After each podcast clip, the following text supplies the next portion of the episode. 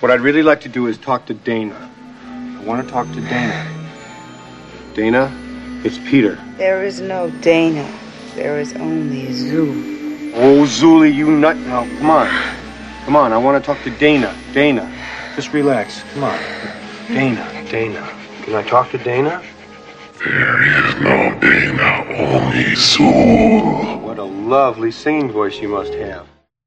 Hello, and welcome to a very spooky edition of When We Were Young, filled with horrifying things like ghouls, ghosts, evil spirits, and a surprising amount of chain smoking in a movie for children. Be- Becky, is there something wrong with your voice? Are you okay? I have always talked like this. Uh, Chris, has Becky always been floating above the couch while we record? Yeah, yeah. What's wrong? I'm really sorry to interrupt with everything for this. With her head tucked under her arm. Yeah, Yeah. that's Becky. Okay, that part I remember. Way to pay attention to me.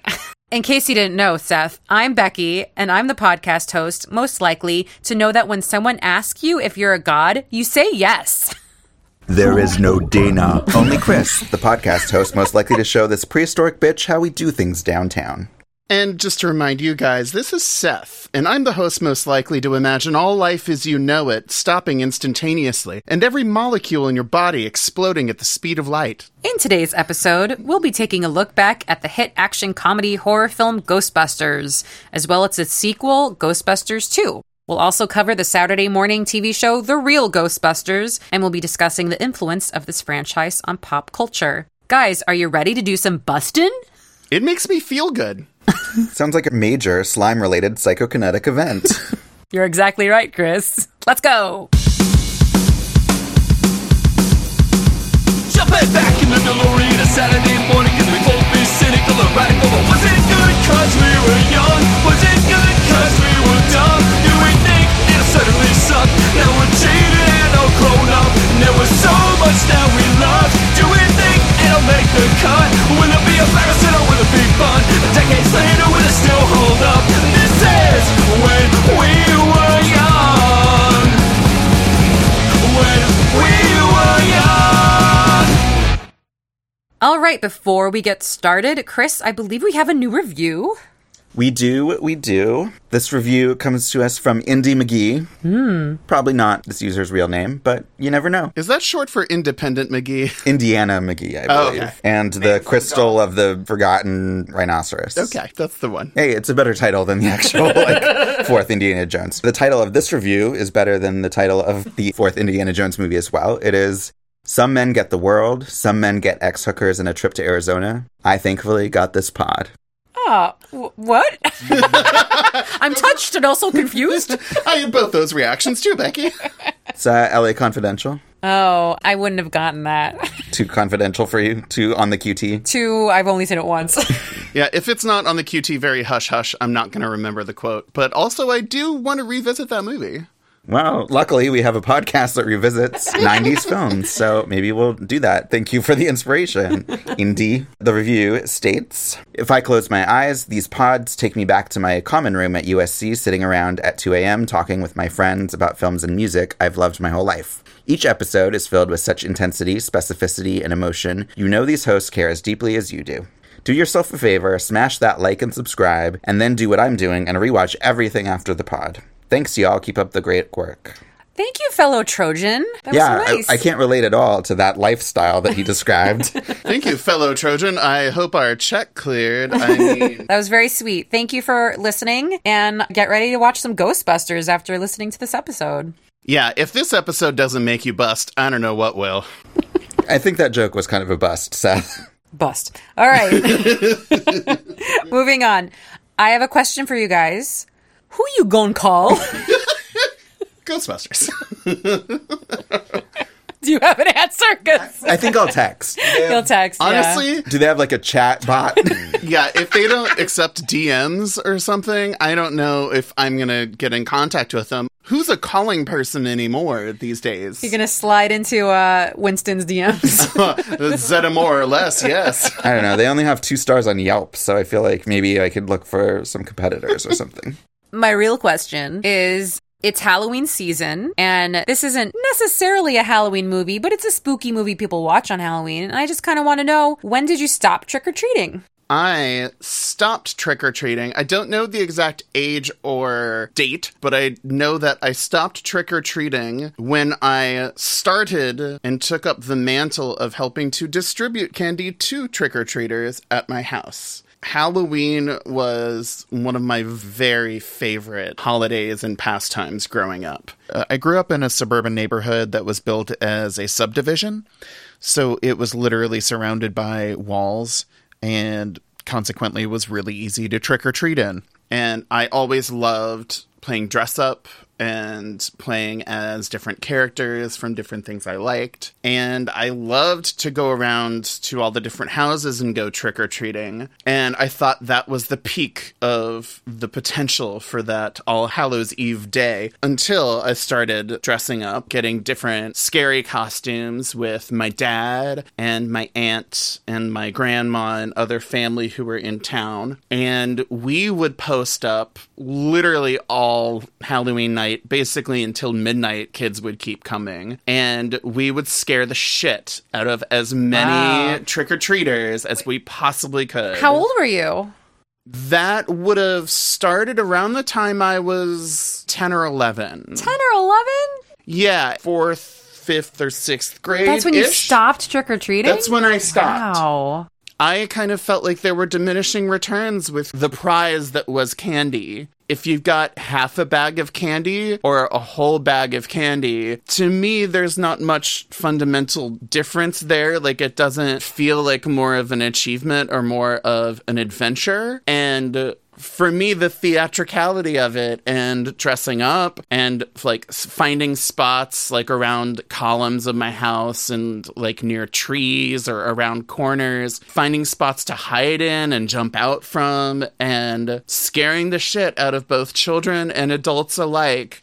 Was just so much more rewarding to me as a Halloween activity. and so I kept doing that and kind of we kept doing that like me and my dad and you know any of my family who were in town and would want to come over. We kept that up until i was in high school around like ninth or 10th grade. We stopped doing anything for halloween at all. And i did genuinely lament when we stopped giving out candy to trick-or-treaters every year because it was a lot of fun. And it's like i say i scare the shit out of people but like it was incredibly fun for the people who trick-or-treated too. Mm-hmm. They loved it. And like people would come from other neighborhoods to trick or treat in our particular neighborhood just because there were a lot of houses with a lot of families that would do really fun costumes or would like set up coffins and dioramas and stuff on their lawns and some people would even set up little haunted houses for people to go through. And to this day I, I do miss having like a good halloween activity to do with friends and family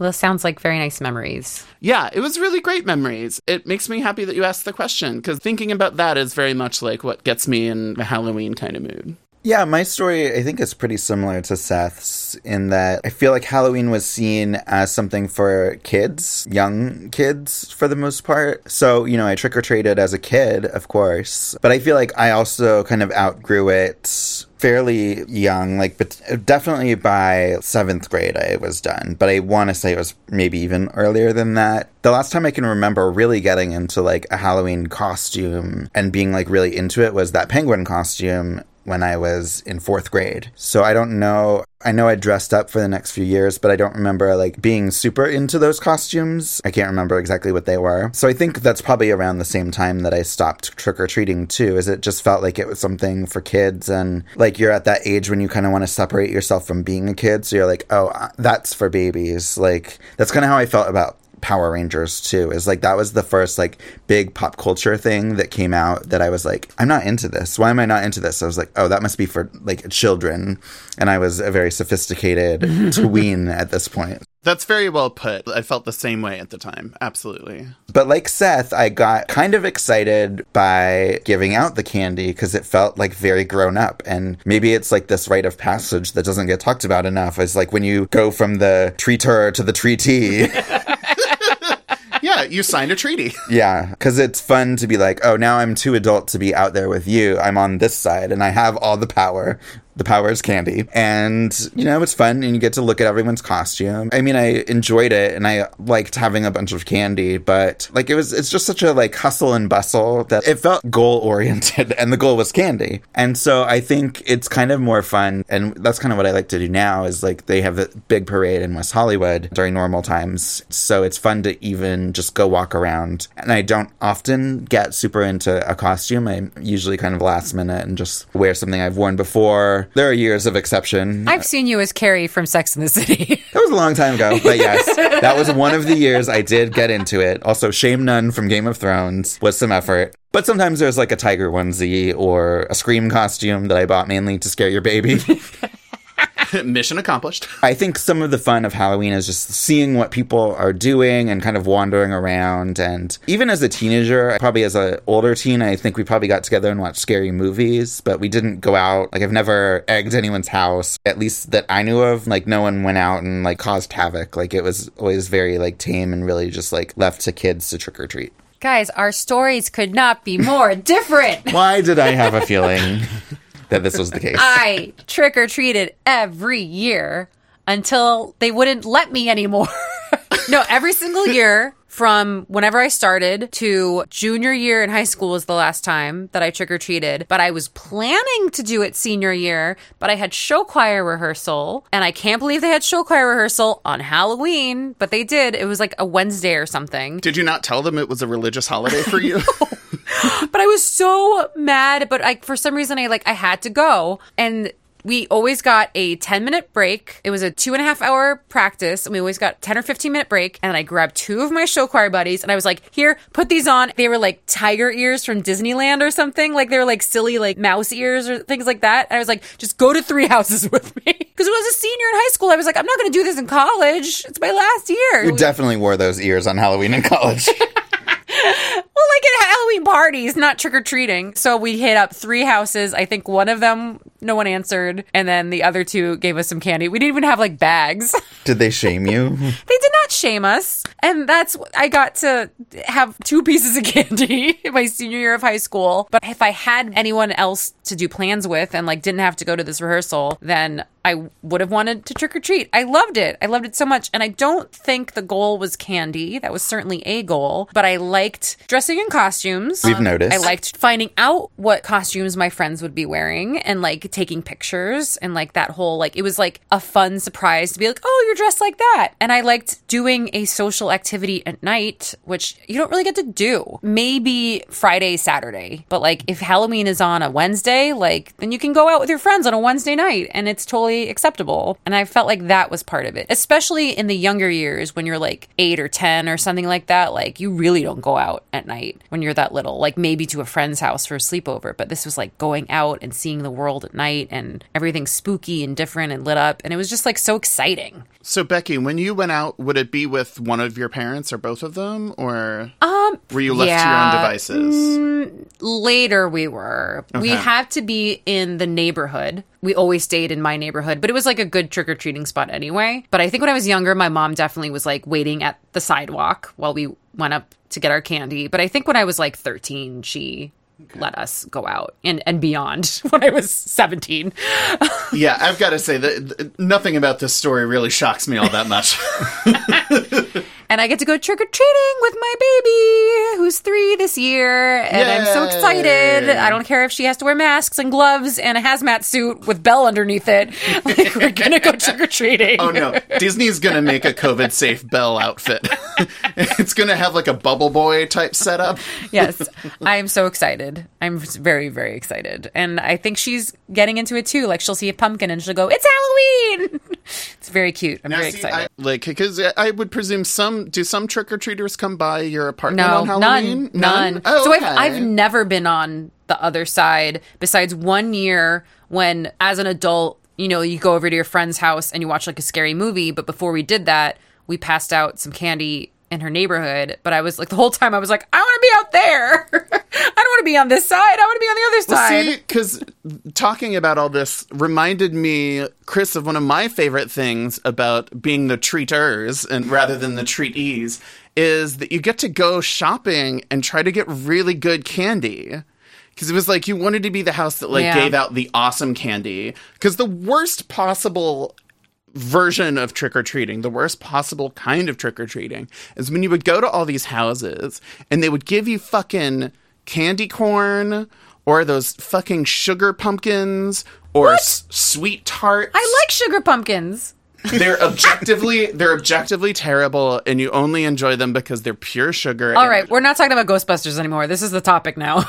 that's fine. I'm ready to throw down Do on this. sugar pumpkins hold up? They or do. not? and candy corn. Are they racist? It's going down tonight. oh my god, we could talk forever. So we're gonna move on. well, that was fun to hear you guys' stories. it was fun to hear your stories. Now shut up. Yeah, now shut up. Ghostbusters. There's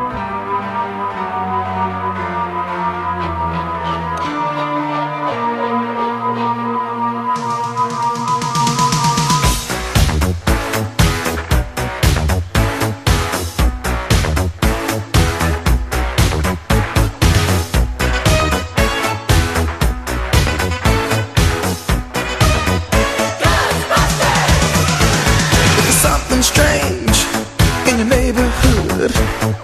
Who you gonna call? Ghostbusters was directed by Ivan Reitman. It was written by Harold Ramis and Dan Aykroyd. It stars Harold Ramis, Dan Aykroyd, Bill Murray, Ernie Hudson, Annie Potts, Rick Moranis, and Sigourney Weaver. It was released June 8th, 1984. The budget was $30 million. The box office was 296 million worldwide. Sounds like blockbusting made American audiences feel good. I'm gonna keep going back to that. the movie was nominated for two Oscars Best Original Song for Ghostbusters, which we're going to talk about in a little bit, um, and Best Visual Effects. The reviews for Ghostbusters were fairly good. Um, on Rotten Tomatoes right now, it has a 97% uh, rating. I don't know if it was that high when um, it came out, but it was fairly positive. Roger Ebert gave it three and a half stars, saying it had sly dialogue, and he said the movie is an exception to the general rule that big special effects can wreck a comedy. Rarely has a movie this expensive provided so many quotable lines. Meanwhile, Peter Travers called the movie irresistible nonsense and likened it to The Exorcist starring Abbott and Costello. So, Ghostbusters was inspired by Dan Aykroyd's fascination with and belief in the paranormal. I'm sure he's a ufologist. uh, he sure is. Yeah.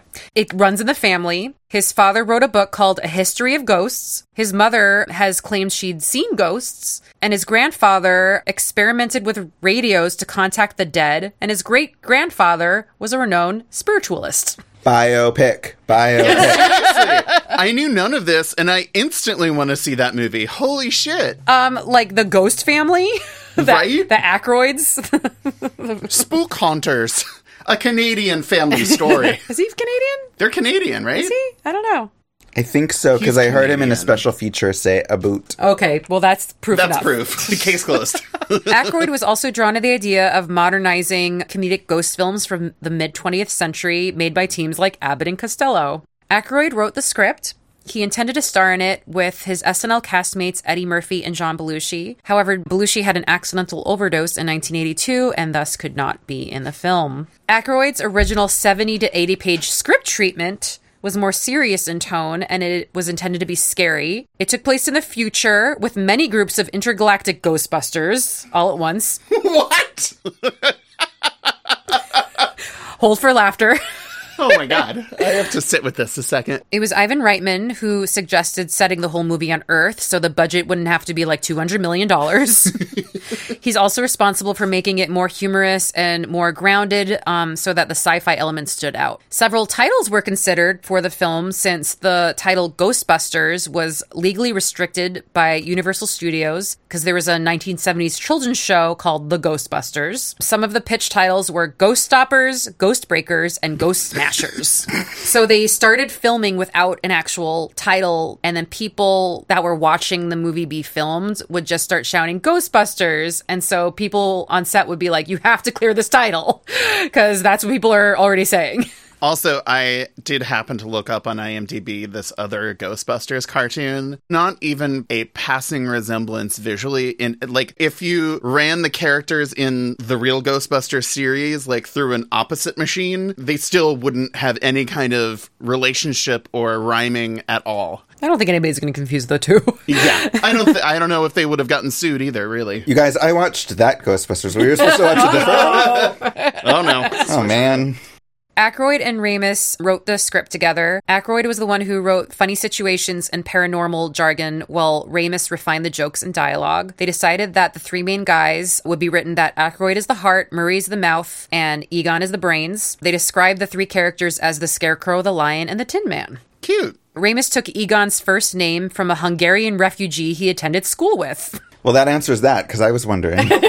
So, according to Ernie Hudson, an earlier version of the script gave Winston a much larger role. He was going to be an Air Force demolitions expert with an elaborate backstory. He agreed to the job for half his usual salary because he was really excited about the role. The night before shooting began, he got a new script and his role was greatly reduced because apparently the studio wanted to expand Murray's part, so Hudson's scenes were cut down. That is bullshit. That is, is some bullshit. bullshit. In a 2014 interview, Hudson said of his Ghostbusters role, I love the character and he's got some great lines, but I felt like, like the guy was just kind of there. I'm very thankful that fans appreciate the Winston character, but it's always been very frustrating. Yeah. Yeah. Sigourney Weaver suggested that Dana become possessed by the demonic dog Zuul. She also changed the role from a model to a musician because she says that her character of Dana could be pretty strict, but you know she has a soul because she plays the cello. She's got a lot of good ideas. She really does, honestly. Why doesn't she have a writing credit on this movie? That's Seriously. a it's a big part of the movie. so It yeah. It We'll is. we'll get into that later. But wow. John Candy was offered the role of Louis Tully. Candy told Reitman that he did not understand the character and he wanted to portray Tully with a German accent with multiple German shepherds. The filmmakers thought there were already enough dogs in the movie. so they cast Rick Moranis, who ad libbed tons of his dialogue. wow. Slimer was known as Onion Head Ghost because the puppet has an unpleasant smell. I was also briefly known as Onion Head Ghost, by the way. It's okay. Someday EDM music will come back in style, Chris. The Slimer design took six months and cost approximately $300,000. oh my god. After struggling to complete a design due to ex- executive interference, special effects artist Steve Johnson, who previously worked on Poltergeist, he took at least three grams of cocaine and completed the final design based on Aykroyd and Ramis's wish for the creature to homage Belushi. Mission accomplished. First of all, second of all, testament to the creative power of hard drugs. Let's everyone, kids, take note. Kids don't. Don't do drugs. Stay in school. Okay, adults, take note. Trick or treat. This is just fun trivia. Annie Potts was wearing the set dresser's prescription glasses for the whole shoot. so she couldn't see anything. Those were real. Those were real glasses. She just grabbed them last minute right before she had to shoot and she decided to wear them and she ended up having to wear them the whole shoot. That's also amazing because even as a kid, I noticed, like, oh wow, those glasses make her eyes look so much smaller. It's because they were actual prescription glasses. They are. That's fantastic. I love that. So guys, did you watch Ghostbusters as a kid? What is your Ghostbusters history? Are you asking when did Bustin first start making us feel good? Yes, I was ready for that off the cuff question. Well, th- I guess I'll answer then. I was very young when I first started busting. When? Uh,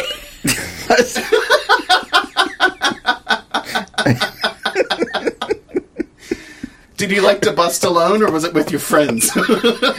Was there a lot of ectoplasm? Not at first, Becky. Usually when you first start busting, it's pretty dry. Sometimes you bust in your dreams. That's when they start calling you Slimer. Chris, please. Cut, cut this all out. no, this is the episode. I was pretty young. I think I want to say around five when I probably started enjoying the film and television series Ghostbusters. there was a neighborhood child named Little Jesse, so named to differentiate him from Big Jesse. I'm sorry, is this what? I love that you, as a child, were like, there's a neighborhood child. I've been told there's a neighborhood child here. It was a neighborhood street, and there was already a Jesse, so you need to differentiate the Jessies. wow, okay. You cannot just have two Jessies. What kind of neighborhood did you live in, you heathen? We used Jesse M and Jesse R. That's how we would do that. We did not. We hmm. were not so sophisticated in, in our little nook. I just remember like playing Ghostbusters with him, like with toys. I think we probably pretended to be Ghostbusters. We watched the movies. And I I know like he was my neighbor at a certain point. So I know I was like pretty young when we started like watching it. And I know I didn't find the movie like terrifying, but there were things that like kind of creeped me out. Like the corpse cab driver part was like a lot for me at age, you know, five or six or whatever. Like there were things that I was like, I was at someone else's house watching this, and I was like, if my mom knew I was seeing a corpse cab driver, she would not be having it. But um, I was a little rebel. I think I was more into the cartoon as a kid because I did not own the movie until much later. So I think I only saw the movies at someone else's house. But the cartoon I would watch you know, regularly, however often it was on. I'm sure it was part of my afternoon lineup or Saturday morning lineup. And I had some of the toys, not a ton, like I have had with like Ninja Turtles or Jurassic Park or some of those things, but I definitely had an Egon. I distinctly remember an Egon because he stuck around a long time. I think I, I might still have that somewhere. I don't know. And I had someone known as Granny Gross, mm-hmm. who is an old lady who then opens up into like a horrendous mouth, as most old ladies do. Yeah, I liked Ghostbusters. It was, yeah, it was just kind of part of the rotation of all the cartoons that I would watch. And then I became reacquainted with the Ghostbusters in high school when I bought the widescreen VHS. Because I kind of bought almost every movie that was in widescreen, which is not very many. So when something was in widescreen, I was like, better have it. And so I watched the first movie a few more times. And my friend Tiffany and I were like very into the Sigourney Weaver scenes where she's a demon and thought those were fun. Like that was like the kind of humor that appealed to us at like age 16 or something. So I was pretty familiar with this movie and then hadn't seen them for a while and then watched them last Halloween. So I had seen them recently.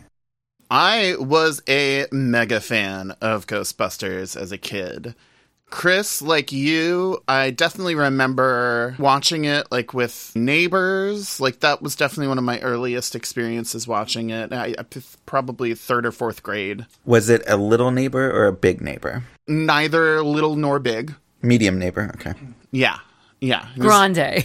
He was average size J. But yeah, I know I also watched Ghostbusters with like family members of mine. It was a big part of my childhood. I had many of the Ghostbusters toys. It wasn't as like completist as I was with things like Batman or Power Rangers later on. There were Ghostbusters toys that I really coveted and wanted forever. Like I wanted their headquarters, the fire station. There was a whole fire station playset that was like two feet tall. And I had a bat cave, but I wanted that Ghostbusters headquarters. I remember that. Um, because the headquarters playset had like a working fire pole that the action figures could slide down. I remember the commercial made a big deal about that. it made such a big deal out of it, and that changed my life. Like the concept of sliding down a fire pole was such an exalted and mysterious experience for me. It's the real Ghostbusters Firehouse playset. Figment, our firehouse is haunted. No way. Oh no! I've been gooped. Ding, ding, Ghost at the stadium. The real Ghostbusters, each sold separately, assembly required. I watched that movie all the time growing up. I know I had the proton pack, like the the backpack with mm-hmm. the plasma cannon thing on it. I had the trap, the rolly mm-hmm. toaster looking thing that went along the floor, and you would hit like a pneumatic foot pedal and the trap would open up and like you could like throw one of the action the ghost action figures inside it. So more than with the action figures, I remember like playing Ghostbusters with friends of mine. And we would like inhabit the role of being Ghostbusters. And with some other franchises, like with X Men or something, I would have particular characters who I wanted to be. But with Ghostbusters, I just liked the conceit of being a Ghostbuster myself. And I was like Seth the Ghostbuster. I feel like yeah, that the franchise somehow lends it to, to like anyone can bust a ghost. It does. And I'll I'll talk more about that cuz I kind of noticed that too, especially rewatching it now and kind of understood that more. Um, but definitely as a kid it was like a participatory kind of feeling. Um, and I and I appreciate that in retrospect because with a lot of other things, like it's not like I can easily imagine myself being a Ninja Turtle, even though I know I was a Ninja Turtle for at least one Halloween. I know I was a Ghostbuster for at least one Halloween, and probably like we also had block parties in our neighborhood where people would like dress up in costumes and they'd have costume contests. So I I loved Ghostbusters like in in that sense too as something that as something kind of theatrical and performative that I could always have around to play with and that would be also be a common vocabulary with other kids my age, you know, and everyone knew, you know, like how to play Ghostbusters. And just as far as like the the rest of my history with it, it's become a kind of comfort food movie for me over the years. And I usually watch Ghostbusters and Ghostbusters 2 like around once a year, sometimes more than that. Like if I'm really feeling shitty, I just pop it on um, as a kind of comfort food movie.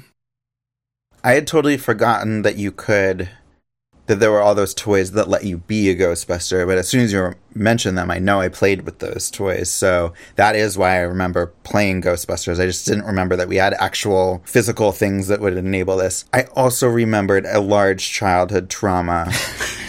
which was I had a Ray action figure as well as the Egon, and he fell into the ocean while I was on my boat. Well, not my boat, my family's boat, playing with him, and I, I distinctly remember watching him sink and being like, "No!" That was your Heart of the Ocean. Yeah, it was. I'm hoping that Bill Paxton is looking for it now. Uh, buddy, I've got a couple pieces of bad news on that one. I definitely watched both of these movies growing up. The 1984, like the original one, I was a little too young. So the one that I would always watch was two. So I've actually only watched one like a few times versus two that I would put on all the time. And I know it much more than I know one. One also just like struck me as a little bit more for adults. Like there was like women in sexy clothing, you know, and just like more, it was darker than the second one. So I think I just gravitated towards that one. But I definitely like the movies. Like I watch them saw the second one probably in theaters, but I didn't own any of the toys. And it's got to be because they were marketed to boys. I remember the toys. Like Chris, you sent a bunch of the toys, like images, and I definitely remember them because I, you know, I liked toy stores and would go through the aisles, but I didn't own any of them. Did you go to the Forbidden Boys aisle? Sometimes I would wander in there looking for the stuffed animals. Um, they were very gendered back then. There were very, like, very gendered. aisles. And I think it's really interesting. And things are still gendered today, but I think parents are more open to letting their daughters or sons play with dolls, play with trucks, play with action figures. I think more so than before, big companies are are willing to put out more female characters. So I, I think it's really interesting because I was looking through these dolls thinking like or action figures being like why didn't I own any of this? I watch those movies. Like I know what a Ghostbuster is. Yet no, didn't own any of it. Yeah, I remember watching two more as a kid also, and then I was just more familiar with one as a teenager. But yeah, I definitely remember also that like something about the pink slime I feel like like appeals to kids. Like it looks like it'd be fun to play with. well, and it's also kind of similar family t- of gross out substances to like a Nickelodeon Gak or Nickelodeon slime. So that that absolutely fit. What did you guys think about watching Ghostbusters as an adult? I mean, I watched it a year ago, so I knew pretty much what my reaction would be. I haven't grown up that much over the last year. I enjoy watching these movies. Uh, that's kind of the most I have to say about it in a broad sense. I have a lot of like specific things to say, but like I don't have any brilliant takeaways from rewatching them like ever really like the movies don't change it's not a movie where your relationship to it changes over time or you notice like new things that you wouldn't have noticed as a kid really. I mean maybe some like vulgar jokes or something from bill murray but to me it just kind of hits a beat which is like a comedic like funny bone beat and that's it So I don't always enjoy like a kind of goofy, broad comedy, but I do enjoy these movies still, both of them. So I think that's a compliment, like from me, you know, that like really this, this kind of like silly movie, I still enjoy it. I don't think either of them is a great film, but they're very enjoyable films and I like them. I am hard pressed to disagree with Chris, which is also a rarity on this podcast. Thought that was Zuul disagreeing with me for a second there. Like I, I don't know how much longer this episode can go on if we can't generate some kind of controversy. I still very much enjoy both these movies. Um, they've I've I've seen them each so many times that I have vacillated between both poles of having been overexposed and being sick of it and taking time away and rediscovering my enjoyment for it. A couple times I've gone around that circuit by now, I think. I still think there's a lot about both of these movies that really really works as comedy. I think there are overall relatively few parts of them that work as horror, but rewatching them this time, those few moments really stood out as being as well done as they really are. And I mean, we can go through the specific things we liked about both of these movies in a little bit, but overall, I, I think for the time and kind of after all this time. They both do a pretty good job of balancing comedy and horror. I definitely would agree with you that the first movie thinks it's aimed more at adults, and the second movie knows that it's aimed and going to be enjoyed more by kids. Watching them now, it definitely crossed my mind a bunch of times, like, ways that they could have approached the material or things that they could have done to make a very adult oriented Ghostbusters in a way that I think could have been hilarious and, and that also I think could have been a lot scarier. But again, like kind of understanding the audience that they were very clearly aiming for and obviously that they got because it was such a success. I think they're both still really well well done. And at this point I kind of see them both as really one movie. like I don't really see Ghostbusters 2 as like a sequel so much as just kind of literally a continuation of what was going on in the first movie. And I don't actually mean that to knock it because I think there are a lot of ways in which it could have been a very obvious and terrible cash grab. And I don't think it is. I think they're both really fun to watch. There are a lot of things about both of them, and a lot of things, especially about the kind of smaller characters and smaller roles in these movies that are really, really fucking funny. And even the stuff about it that I think kind of holds up least in terms of the effects, um, I kind of still find charming now. I didn't like it. oh no! She's lying. I really didn't like it. Really? No! oh no! Okay, that's kind of a lie. I really enjoyed and appreciate 50% of what I saw. And the other half did not hold up for me. I know. I, I'm getting stares. No, I'm just curious. I don't know. It feels like such a, a, a thing of its own piece that it's like you either like it or you don't like it. And I'm wondering how you half Yeah, like I it. don't Both, think- both. I I- don't think you can half embrace this. I'm sorry. I think you can, and I am.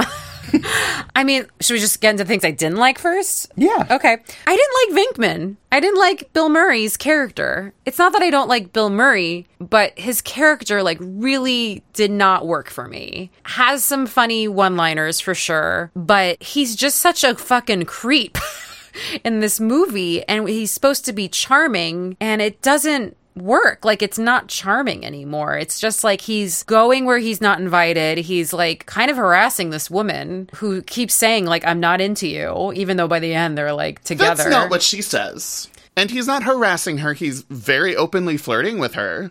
N- but it's like crossing a line as a as a modern day viewer. It did not feel endearing. Hey! I'm getting a little tired of this. You volunteered, didn't you? We're paying you, aren't we? Yeah, but I didn't know you were going to be giving me electric shocks.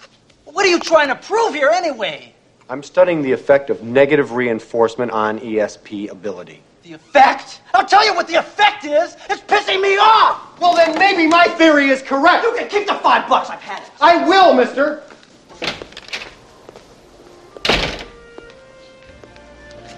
You may as well get used to that.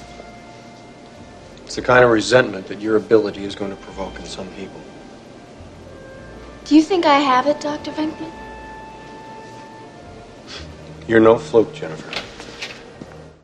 he was more like a weird womanizing creep versus like a laid back straight man, which I think is when he plays the laid back straight man, like works better than when he gets to be like this creep. He acts like a creep in a lot of it. Like in the first scene that we see him and he's doing this science experiment where I'm not really sure if it's even a real science experiment. I'm actually like confused. Like, is he an actual like scientist? Let's address that separately because that's its own like thread running through these movies. Venkman has two doctorates, but they're in psychology and parapsychology, which is not actually an academic field of study. So, in the realist terms, n- no, he, Venkman is not a real scientist. But he's pretending to be one? He's only pretending to be one for the purposes of flirting with that woman. But that's why it's confusing. And I was confused. It's like the other two are scientists or they act sciency, but like I'm not saying he has to act like all like stuck up or something, but like I didn't actually understand is he a scam artist? Yes, he is, and the story very clearly sets up that he's a bullshitter, and that's in large part why their business is successful because he's the bullshitter. But then they also have actual scientists. But why are they team. friends with him? Like why are they colleagues with him? You know what I mean? Like where did they meet? Were they all college roommates? Like What I don't understand is why that's necessary to understand. because I didn't like him and I, didn't understand him. I think you're very much applying a 21st century like Me Too prism to Yeah. a person who's like flirting with women. not just flirting with women like he is he goes where he's not invited she's like don't bring that guy and then he shows up anyway he's not a very good friend to them like he convinces ray to like put a third mortgage on his house so that they can like have their business like he's just like not like a good person and i'm not saying he has to be but just like i didn't like him i didn't find him likable Okay. Mm, I'm here too. I am in the middle. I definitely responded the way that Becky responded to him on some level, where I watched his behavior and realized that it was not appropriate by today's standards and probably would not make it into like a mainstream movie as one of the protagonists' behavior. But like, I feel like these movies are coming out of like the meatballs and Animal House, Stripes, like this, like yeah, didn't ivan reitman direct some of those Yes. Yes. That's what I'm saying. It's like it's that comedy team.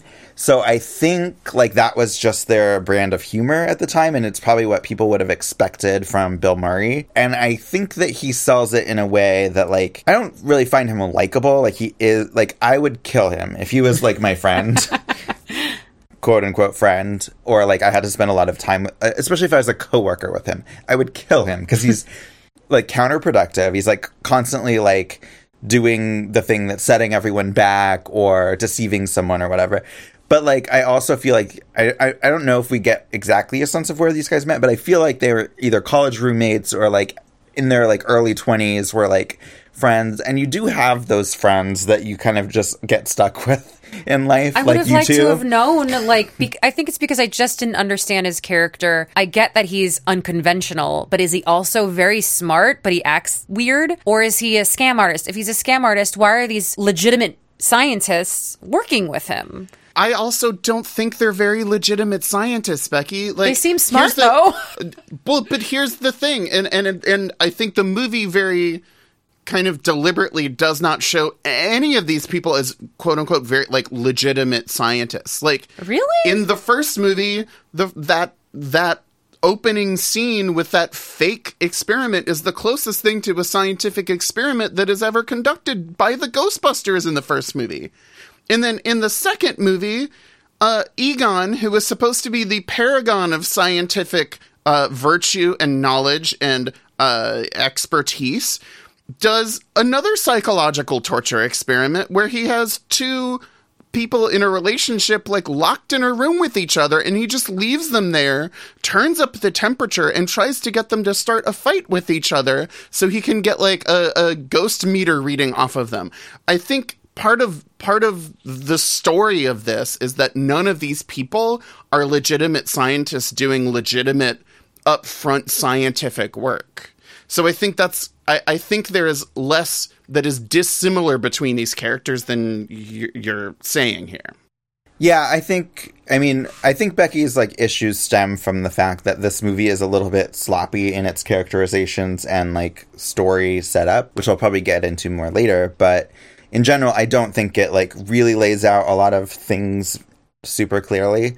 But I mean, yeah, I agree with Seth that they're all kind of bad fringe scientists. Like Egon is really, really smart. It's clear that he knows his shit, but I think he's also kind of a tunnel vision scientist where he just like doesn't see anything outside of the science. Completely single minded. Absolutely. And then Ray is kind of just a doofus and like He at least seems smart, even if he's a doofus. The other two are seen as smart, and, and Bill Murray is not seen as smart. I think he's smart. He's just mischievous. Like he's he's cleverly sort of setting up this like weird experiment, I guess, to meet women. You know that that takes some smarts, I guess. And it meets It's creative. Where I want to meet you both halfway is that Venkman is fucking insufferable, and I would never go for that. But I- I think, or at least how I see the movie play out and how I see these characters play out in the movies, I think it's very clear from the first time that Dana Barrett, Sig- Sigourney Weaver's character, meets Venkman, that they both have chemistry with each other. It, it I, I think it's very clear, at least in their body language, and that the dialogue is flirtier than I think is being implied. I, I do not think that this is some kind of like sexual harassment situation that that he's like subjecting her to. Um, I don't know, and and maybe maybe that point is only strong by way of comparison of a character that comes in the second Ghostbusters movie, who we'll talk about later. But I I I don't know. I, I think there's always danger in trying to like look at these things through through a 21st century prism. When I think the m- easier explanation is that he's an insufferable jackass, but these two people are into each other and they both know it. I didn't see that.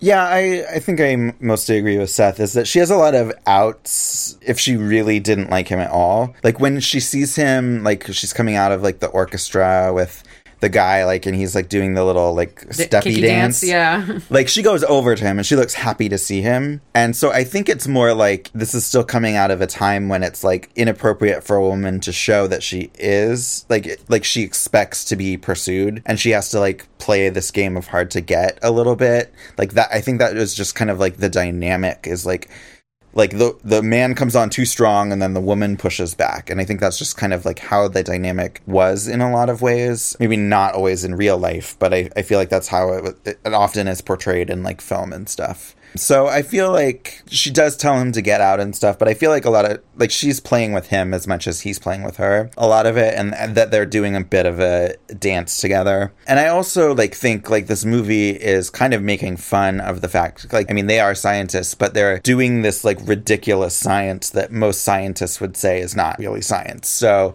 and they get kicked off of the college that their headquarters is in at, at the start of the movie for that exact reason. But they're, right. There are ghosts. So aren't we supposed to be like, haha, they were actually very smart? But are they? I feel like they, kind of lucked into it. Like I feel like they're more. It's like they're all three outcasts, and they only have like each other to like kind of validate each other. I guess I just didn't like Venkman, even though he has funny one-liners. Uh, on a whole, I did not like that character, and the movie itself. And I'm gonna get to things I liked, so there are things I liked, but like the movie itself just brought up so many questions to me. Like, why does everybody get amnesia? like there are people that see ghosts. Like the the first people that see ghosts aren't even the Ghostbusters. They're other people. And yet people keep telling the Ghostbusters like you're crazy. And I was like, the other people can verify this. like things like that. And that's a whole thing in the second movie, but like in the first movie even like other people are seeing ghosts and yet they're still like, "Ugh, you're crazy." Well, but people claim to see ghosts in real life and are addressed as if they're crazy people for the fact that they completely firmly believe that they have seen ghosts. Well, I think this movie is taking place in kind of like a universe where like that's like when you see a ghost, you're like, well, that's weird, and then you go on about your day. Like I think it's kind of trying to like be the movie where like New York City is like the big bad city, so like New Yorkers are just kind of like, oh, another New York problem, kind of. I actually think that's a really important point is like how New York both of these movies are. I mean, even the first one is very much like a mm-hmm. New York movie, and every single character is, at least in part, defined by their New Yorkness. But it also is very much the old New York. 80s New York, Before 70s, 80s, yeah, yeah. before New York had right wing fascist governors who cleaned all the fun out of town. Also, what are ghosts in this movie? And what is bustin'? this is now a question in the pantheon of how does one encounter a xenomorph? what are ghosts? But like, are ghosts mythological beings? Are they people that used to be alive and now they're dead? They're a free floating Are they spiritual ectoplasm. monsters? Like they're everything. The answer to your question is yes. But that's why there's like like look, it's just like it brought up so many questions of what I was asking it like are they trapping people's loved ones? These people used to be alive. What did Slimer used to look like when he was a real person? Becky, this Sadly, is that was what Slimer used to look like. He looks like Jim Belushi. there you this is what real cinema does is it leaves us with more questions than answers. But that's a question I had. I was like, they're trapping ghosts in a wall. Can't ghosts just go through the wall? We see them going through the wall. Like, how do they really I trap have a them? question. Did Becky and I switch bodies? She's being like Miss Logic over there, and I'm like, whatever. I'm usually the one like critiquing the logic. But like, Chris is like, yeah, it's ghost jail. What of it? half the time they're a muppet, and the other time they're monsters, and the other t- like, and other times then they're like going into people's bodies. Like, what are they? Like, what are the rules? Well, I mean, there's all that stuff with like other dimensions, so I feel like it's kind of like a thing. Like, yes, some ghosts are dead people, but others have like come from other dimensions, and maybe Right. that's a dead version of a something from like another planet or something. But I agree that maybe it could be made clearer. yes. Uh, well, but also okay, but like this is this does kind of get to a larger not issue, just a thing I noticed about this movie where there's kind of a little bit of a class critique in it where I think the Ghostbusters are put forward as a kind of working man's science and even literally so in the sense that they're kicked off of the private university and they're forced to create a business to prove their knowledge and their expertise and their skills to people and they're forced to literally like sell that to the public and they successfully do so Personally, I like the university. They gave us money and facilities. We didn't have to produce anything. You've never been out of college. You don't know what it's like out there. I've worked in the private sector. They expect results. For whatever reasons, Ray, call it fate, call it luck, call it karma. I believe that everything happens for a reason. I believe that we were destined to get thrown out of this dump. For what purpose? To go into business for ourselves. And so, like, a thing that I noticed about this movie beyond just the kind of 80s-ness of the series, just the beyond the fact that it was made in the 80s, there's something very conservative about this story and about these characters. And it's a very Reaganomics kind of story. In the first movie, in Ghostbusters 1, the only human bad guy is from the Environmental Protection Agency. I really thought that was funny too. Actually, either Dan Aykroyd or Ivan Reitman pointed out in one of the features that I think that was made more recently that like it's very Reagan to have the EPA be the bad guy in a movie. Right. And the whole thing is about like starting your own business business, and pulling yourself up by your bootstraps. And uh, also in a very New York fashion, but it does kind of hold a lot of esteem and respect for cops. And I feel like there's a way in which the Ghostbusters are kind of put forward as like the good, humane kind of cops, because the the kind of subhuman lower class that they're going after are like supernatural ghosts rather than like p- just poor people and black people.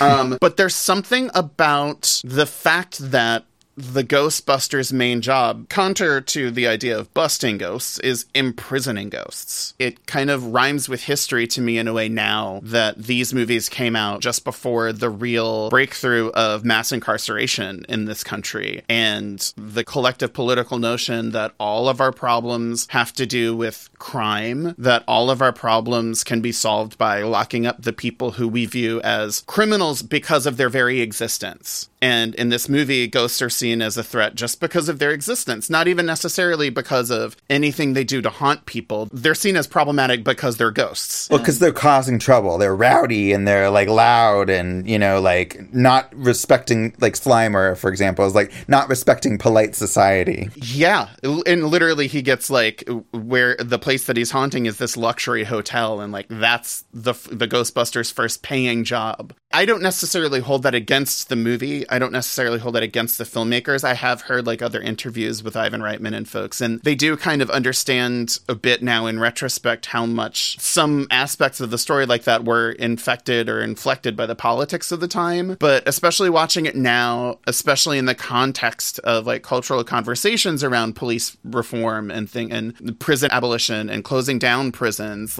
In the first movie, the prison they get sent to is Rikers Island prison people in real life have died and suffered slow psychological torture, and activists are now trying to close Rikers Island prison now in 2021. It was a weird way that this movie rhymed with history, even though this movie is very much not taking place in the reality of the 80s and is not trying to tell a realistic story. It was just kind of an interesting thing that stuck out to me this time. Yeah, I hadn't thought of it quite in those terms, but I definitely did notice like sort of the general vibe of that. Yeah, I mean, the movie is really about cleaning up the streets and that you can identify like who the troublemakers are because they look different than you. Like it it, it is very kind of black and white in that way.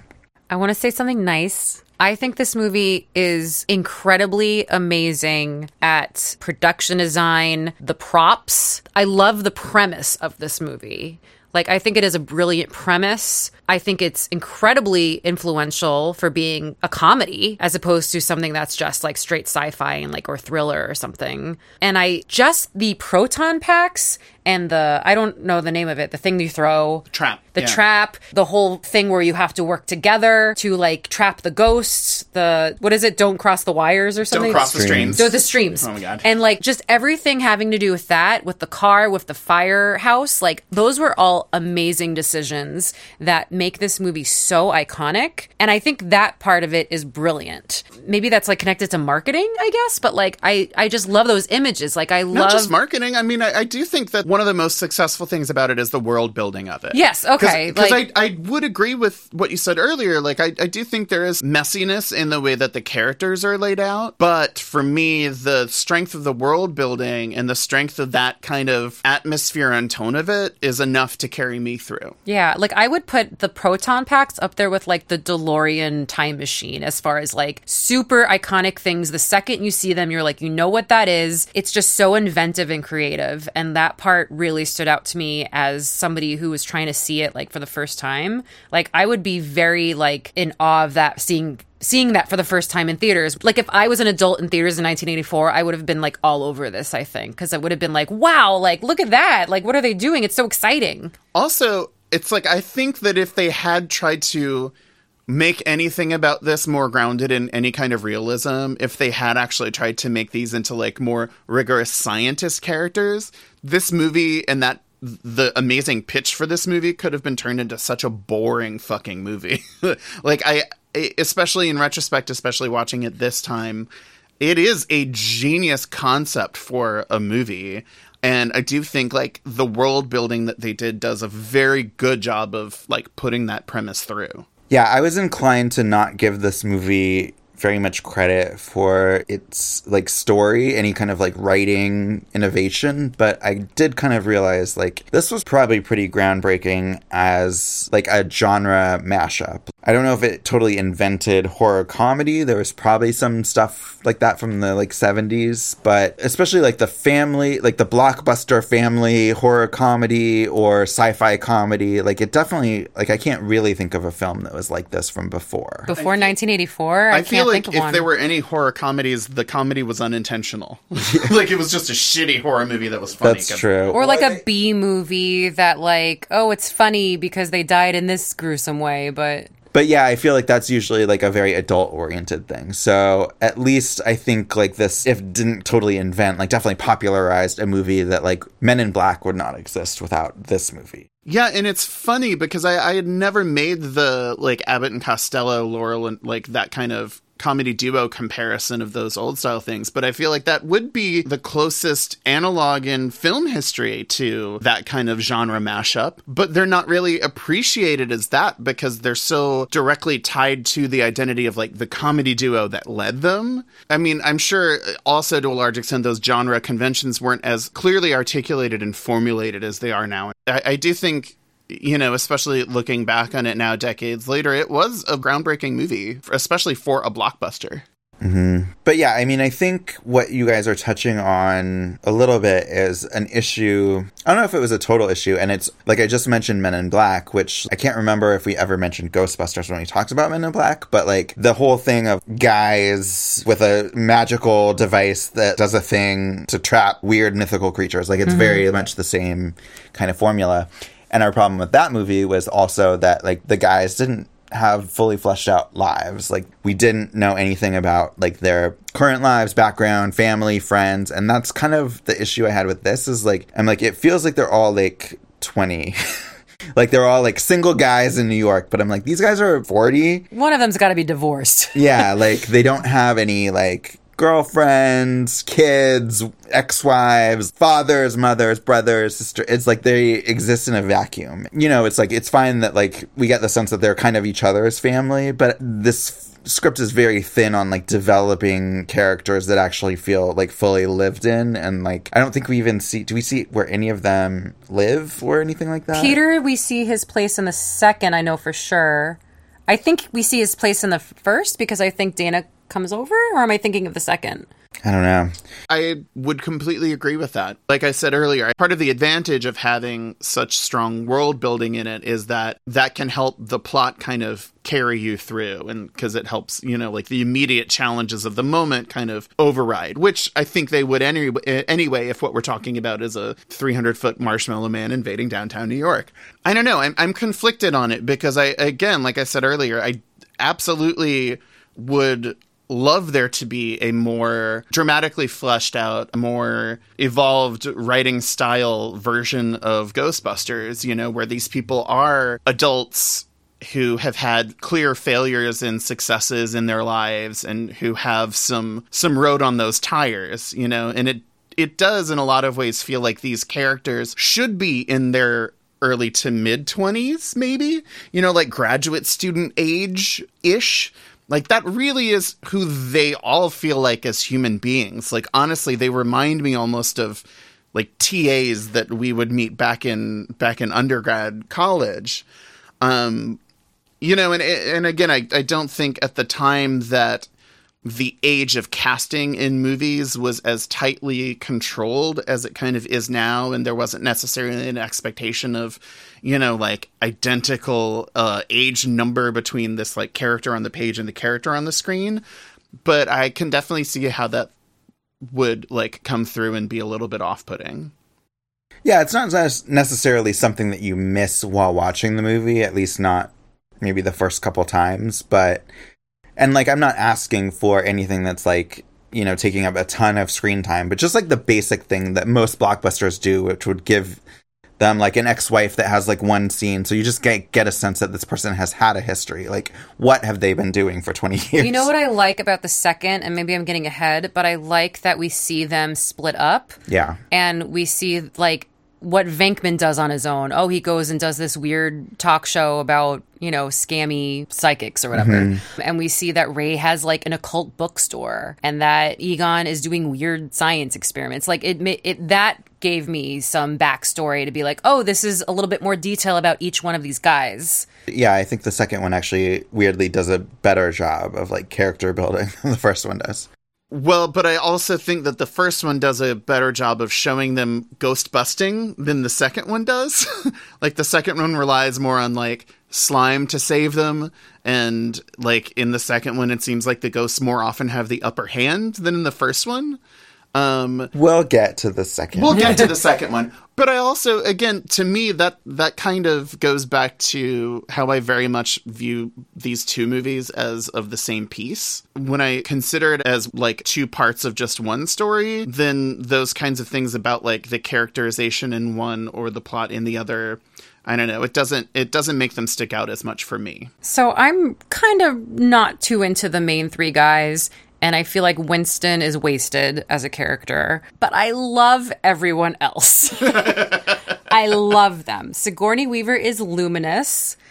Rick Moranis. Literally at times. Yes. Can we talk about Sigourney Weaver and nothing else ever ever? Yes, I'll get to other people. I just want to say Rick Moranis is amazing. Annie Potts is great. I love everyone else in the movie besides the main people. But Sigourney Weaver is just like, God, what a great catch for Hollywood. just like, she's just wonderful. I think this would have been the first movie I ever saw her in. And from the first moment I ever saw her on screen, I was like, who is this magical woman? She's like Amazonian. She's got this big hair.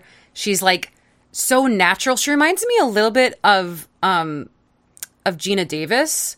Mhm. Um, that just Mhm. she's just so natural, But yeah, no very what distinct. She's doing. Very distinct, Very distinct but like very yeah. natural. Maybe because they're both tall too, but like, and they just feel like women. Like so many of a lot of the movies today, I feel like cast like really young, whether it's like a 22 year old playing a woman, but like these were like women. these were like mid 30s, maybe even late 30s, like women with jobs and careers and like big builds. Like they just felt like real women, not like little girls pretending to be women. And she's just like so sexy when she needs to be sexy, so like real when she needs to be real. And she's to me, she's the most alive thing on screen every moment that she's on screen. Like she brings she and Rick Moranis to me both bring so much like verve and life to them every moment they're in. Yeah, it's weird because I mean, I have no problems with their characters. Like I feel like those two are fully developed, like in a way that I, you know, didn't really think the Ghostbusters were. Literally, Dana Barrett has a conversation with her mom. Yeah. And that happens the moment before the monster takes her. and actually, that was for me, and I noted a couple other ones. For me, that was one of the scariest moments of the whole thing. Oh, is it when the ghost like she's sitting and they grab her? Is yeah, that- so she sits down, and it's a very, very long scene of her just like sitting in a chair in her apartment having a conversation with her mom. And then, like, you can tell that she's getting impatient and tired of her mom just going on and on about some shit. And she's like, okay, mom, great to talk to you. Love you. Bye bye now. And basically, the moment after that happens, she's like, What's this grumble coming from the closet door? And then monster hands explode from her easy chair that was always so s- grasp and legitimately creepy to envelop me. her whole body and then drag her in the chair across the whole apartment into the closet. That was such a scary moment for me. It was, and it and it worked. It felt very poltergeist, which is the same special effects guy. Like it felt like Nightmare on Elm Street, like a legitimately like horrific part in this movie that was great. to me, the only scary, the only really scary things that happen in this movie happen to and around Dana Barrett. mm-hmm. Yeah, I do like the opening of this movie. I think sets it up well with the librarian, and she's like going downstairs, and so I really liked that opening because it I did do like feel that too. like it ends up kind of on a funny note, but it starts like as if this could be a real horror movie, and I really liked the way that that started. And I like I think this movie works best when it kind of really leans hard into horror, and like so much of it is pretty campy like when you finally meet like gozer and stuff it's like that's not frightening like it's just kind of silly Yeah, which is weird because again, like one of my other biggest notes for me is like the monster dogs fucked me up when I was a kid. The they do not look so good. No, they do The- no, they look very rudimentary now, especially in terms of the motion. But the design of them is very fucking scary. That's true. Sure. That's true. Um, and it's like it reminds me of. I actually think it was influential in a, uh, influential in a lot of ways for video game character monsters, um, and for like especially uh, character designs in horror video games, which became a huge thing when we were growing up. But yeah, for me, like even the earlier on haunting scene of Dana Barrett when the eggs on her counter start cooking and she opens up the refrigerator. As a kid, the idea of opening up a refrigerator and seeing monsters inside it, I was like, Yeah. no, I was not made aware that this was a possibility. I'm sorry. but yeah, it has a campiness. Like when you see it now, you're like, oh, all right. Oh, and it's it's got total. It's totally campy at the same time that it's conceptually scary. and it just looks like she opens the door and finds like an 80s music video. in there. And to your exact it's like Rick Astley in there. She's been Rick rolled. to your exact point, it's like once they fully reveal the actual bad guy monster, it's like David Bowie in like a little more drag than Yeah, usual. it's Aladdin Sane in an even more coked out version, and she was probably definitely a member of Prince's band at some point, at least. It's very memorable. I don't know if it works, but it's memorable for sure. Like the same with the Stay Puft Marshmallow Man. Like that was an Aykroyd's like first draft of his script. Like he wanted to That's the have only thing he a kept. Marshmallow Man. Like pretty much it was like they wanted it. They wanted to like figure out how to get this Marshmallow Man into this movie. So they figured out a way. I always thought that the Marshmallow Man was like a real brand that I just wasn't aware of. Me too. Me too.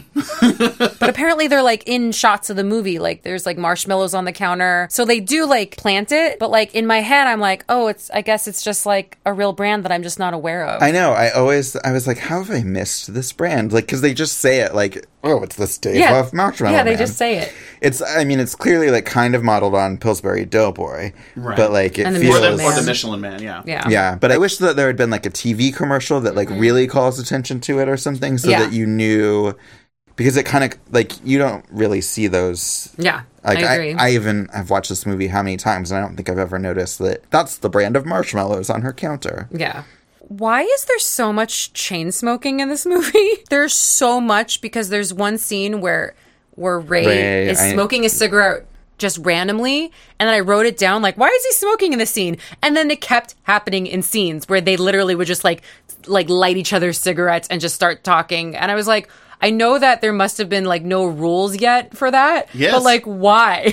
Because people smoked indoors a whole lot, all of the time. It's so bizarre to me that Maybe all of them smoke. It's New York too, like especially like people in New York smoke, but it's also it's also a thing that has been kind of in movies it's often been a symbol of being working class and of being a working joe Yeah. uh, and like an average man especially I guess it was just so random where he literally is about to like go- turn the corner for a ghost and he just lights up and has a cigarette. I was so like, why? that scene, I am pretty sure that they did it just for the joke, where like the cigarette is like dangling Totally. out of his mouth. Because I don't even feel like Ray feels like a smoker, He you know, and doesn't. especially in that moment, it just like doesn't was- feel real. it was strange. They just did it for like yeah that reaction shot. In the next one, no one smokes except I think Ray has um, a cigar at some point because of the cartoon.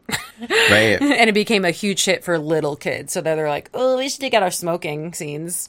can we talk about rick moranis Yes. can we please talk National about treasure? rick moranis international treasure he's also canadian Yes, he is. Yes. continental treasure rick moranis Continental treasure.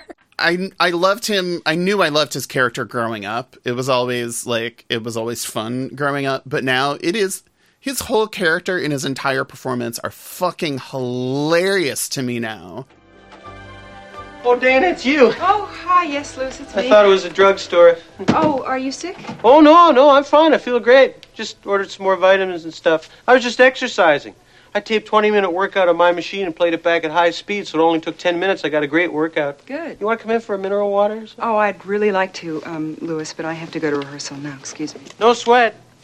I'll take a rain check on that. I always have plenty of low sodium mineral water and other nutritious foods in the house, but you already know that. Yeah, I know that. Listen, that reminds me, I'm having a big party for all my clients. my fourth anniversary as an accountant, you know, and even though you do your own tax return, which you shouldn't do, I'd like you to stop by, being that you're my neighbor and all. Well, thank you, Louis. I'll really try to stop by. Listen, that reminds me, you shouldn't leave your TV on so loud when you go out. To creep down the hall, phone the manager. Oh, that's strange. I didn't realize I left it on. Oh, yeah, you know what I did? I climbed on the ledge and tried to disconnect the cable, but I couldn't get in. So, you know what I did? I turned up my TV real loud, too, so everyone would think that both our TVs had something wrong with it. Okay, so I'll see you later, huh? I'll give you a call. He's amazing. he's always, he's always like under people don't think about him, but he's just so good at comedy. He's such a good Truly, comedian. he's so great, and it does not surprise me at all that he improvised a lot of this. He was like a big um, Second City alum, As were at least some of the other guys. I don't know if they right, all as were. were several of the other, like John Candy. Harold Was, Ramis was. I'm not sure about Dan Canadians. I think Catherine O'Hara, Eugene Levy. Right. But his whole performance, the physicality of his whole performance, even when he's still a human, trying to awkwardly flirt with Dana Barrett, who's his like neighbor down the way. And like to him, she's very completely dismissive and understandably so. But the physicality of his whole performance throughout the whole movie, but especially like when he gets possessed and when he gets turned into the Keymaster, who gets paired up with Dana Barrett's gatekeeper, I feel like that's one of my favorite pairings in cinema history.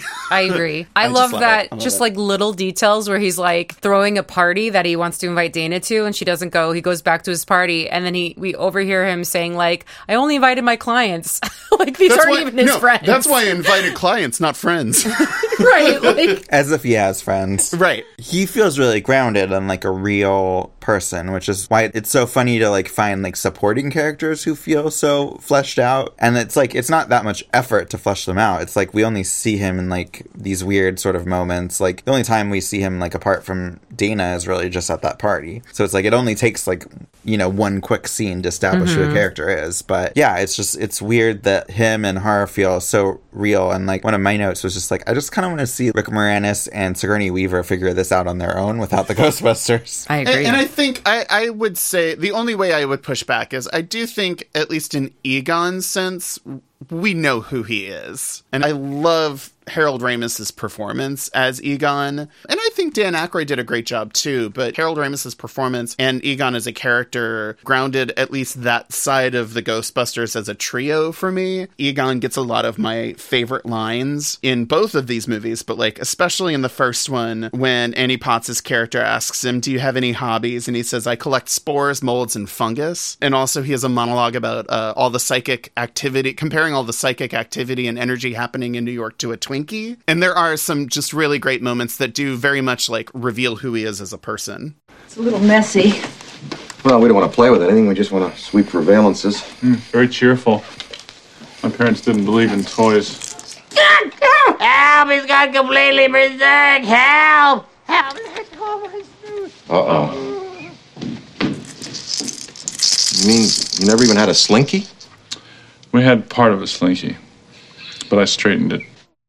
Yeah, and Dan Aykroyd actually has a lot of lines that are like similar, but he, he has his own spin on them where he's just like casually saying like really ridiculous and complicated supernatural things. Like, this is the biggest interdimensional cross rip since the t- Tunguska. Tunguska blast of 1909. I can't even say that because it's so like ridiculous, but he just like tosses off things like that in such an earnest way that it really works. I think maybe, yeah, now that I'm thinking about it, is like the problem is just that they wanted to center Bill Murray so much, and I feel like Bill Murray needs to be like pushed Honestly- back as not like the ma- the only character who has his own like storyline with like a love interest. I can to in retrospect, I totally understand why they were like, you know, it's Bill Murray. We got to turn up the Bill Murray dial.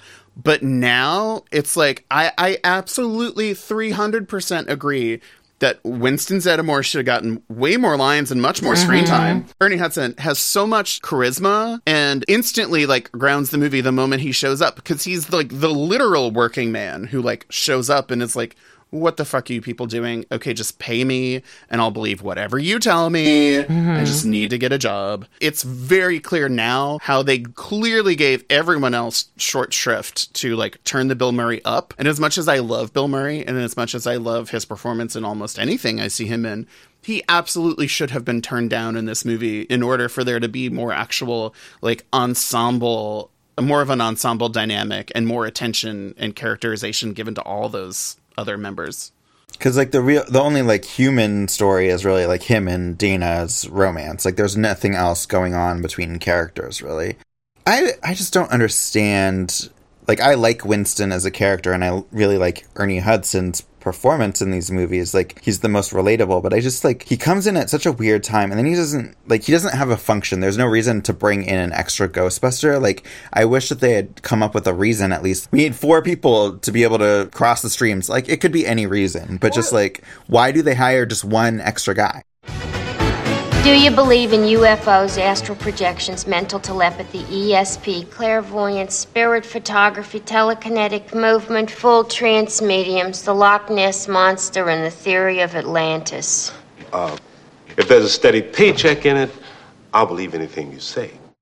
Watching it this time around, the timing of that was especially weird. It And- was like, why now? They are on multiple magazine covers, like national magazines, because this is after I forget which ghostly thing happens, but It's the hotel thing. I Is think. it Yeah, the it's hotel after the hotel. That's when they get so Slimer. then Yeah. they get tons of magazines and press, and then they hire one person. I was like, why aren't they franchising? Why is like they're that famous and yet they're hiring one guy? Shouldn't there be a line out the door? Like it should be that they have a line out the door of people that want to join them, and Winston is the best guy for the job for whatever reason because he comes with this expertise. or they should have had like maybe like one cover story, and they're like, look, they're so proud of you know they're on page six or something. That would not have filled out an entire montage to the song It would Ghostbusters. have. or like it, I think it would have been hilarious like if he had to be the media relations spokesperson and it was like they went out and were fucking bumbling idiots and he had to be the one to like try to clean it up in the press the day after. There are so many funny things they could have done with it that also would have justified bringing him in. Was it like literally in the middle of the movie? When Pretty did they much. bring him Yeah, in? it was. It was weirdly like in the direct smack dab center of the movie. And he doesn't have like a special skill that it's like, oh, like good thing like we have Winston here because he's doing Right. this thing. It's right, like he's not a cavalry like riding to the rescue somehow. Right, but the, I don't think they should have gotten so famous on magazine covers in the middle of the movie. It should have been like Winston hears through a friend at the hotel, or maybe there is like a small newspaper like coverage of them, and they're so proud of it, and they get one guy that comes in that wants to work with them.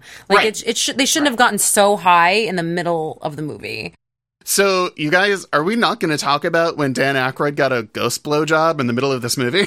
Yeah, so that was footage from a longer cut where there was going to be like some ghost significant other, and they decided to cut that, but they had filmed it, so they put it as a dream sequence. it is very awkward because it's like part of the montage, right? I am so happy to learn that because I I had never understood why that was a dream It's just because they had the footage. I mean, if you make that footage, you're not going to get rid of it. You're not Mhm. going to burn that film. Is there a porn parody of this movie? Because I feel like Gatekeeper and Keymaster are like just. Are you joking? Of course there is, and I don't even have to look that up to know. It's There's just okay. Which franchise... because? I own it. Which franchise are we talking? Are we talking about Nutbusters? Are we talking about Ghost Butt Hers? Are we talking about the Feel Ghostbusters? All I'm saying is that this movie opens up the door to many fun sex games. None of which I've played, by the way, but just I feel like there's a lot of innuendo. You could do a lot with this movie. Busted makes you feel good. don't cross the streams. When the Stay Puft marshmallow comes, someone mentions thinking of a giant J. Edgar Hoover, and that would be a very terrifying. That would have been so Villain. fucking funny. I noted that line too, because there are a lot of ways in which the movie does not consciously date itself. But yeah, that was one of the lines where I was like, I actually do want to see the 300 foot tall J. Edgar Hoover, please. In a sailor costume, preferably. Por favor. So, little Jesse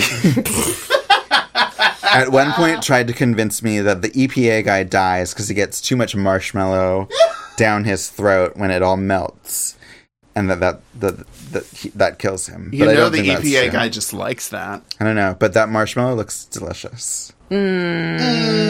No, I mean I know it was really shaving cream. So let's move on to the real Ghostbusters, which is the Saturday morning cartoon, The Real Ghostbusters. It aired on ABC in September of 1986. It had the voice talents of Maurice LaMarche, Lorenzo Music, aka Garfield, who was later replaced in later seasons by Dave Coulier of Full House fame, and Arsenio Hall.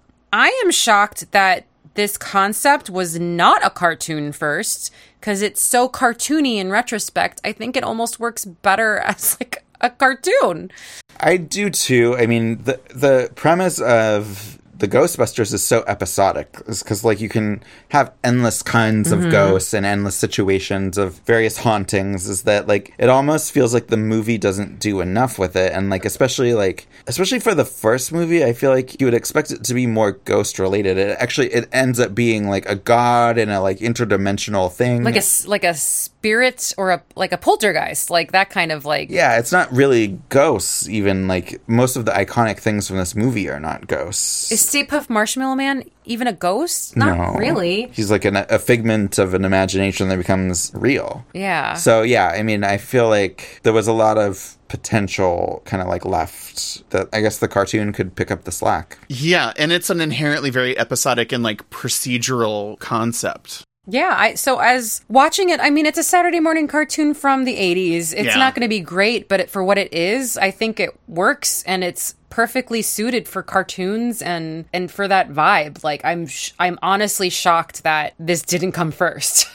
Yeah, for some reason I had I had thought it was a like a gritty comic book or something. I thought it was more of a Ninja Turtles situation, and it also surprised me that that wasn't the case. These franchises feel very similar because I think probably Ninja Turtles, I think it was created enough after that was a comic book first, but I feel like the whole like sewer thing feels very firehousey. So I think there's definitely a lot of like rhyming between these 2 They're both in New York too. Very grimy. Anything Yeah. can happen. Yeah. I definitely watched the shit out of this cartoon. I feel like I ate so much cereal watching watching Blonde Egon. Oh sorry, and like Green Slimer is like who's like eating everything is like a Ninja Turtle. Like there's something about like green things that like to eat. Michelangelo? Yeah. I want to go back to Egon's hair. like yeah, can what, we talk about Blonde Egon? what is I'm happening? sorry, do you mean Egon Jessy Raphael? He's got these bright red glasses. He does. He even has the glasses. That's right. just like That's right. that you it. Okay. I'm going to teach my children that that was Sally Jessy Raphael. Oh my god, that's so that's Wow. what he looks like. Teach the controversy. We're definitely going to make a social post on this. We've got to make a social post. I talked earlier about like the cartoon was so popular with kids that um, they had to tone down the adult themes in the sequel. Um, Mhm. But also, Annie Potts's Janine character was stylized in the sequel to look more like her cartoon character. That's so funny. You can totally tell. Hmm. What I think the cartoon really gets right is the hair. There's a lot of great hair in It it. differentiates all the guys' hair colors, which the movie does not do. It's like th- th- three white nerds who are all brunette. And like for a kid, I think it's hard to tell them apart. For men, we usually say they have brown hair. We don't call them busty brunettes like you just did. They're bustin' brunettes. God. And then Rick Moranis is another white nerd. So it's just like there's just like too much like brown haired white nerds. Some of us white nerds have great distinction in our appearances and coiffures. How dare you? I'm just saying for a cartoon, it's very smart to, you know, give one a platinum blonde, Platinum updo. they all have different eye colors too. hmm Yeah, I actually watching it now. I I hadn't watched the cartoon in in tw- more than twenty years probably, but yeah, I thought it was a perfectly serviceable cartoon. One fun fact about the cartoon, um, I read that interview with Ernie Hudson that we you mentioned Mm-hmm. before, and he wanted to do the voice of Winston in the cartoon, and they Like, didn't hire him. Yeah, I feel bad for Ernie Hudson. I'm sure he's making quite a lot of money in residuals. Like, good for him.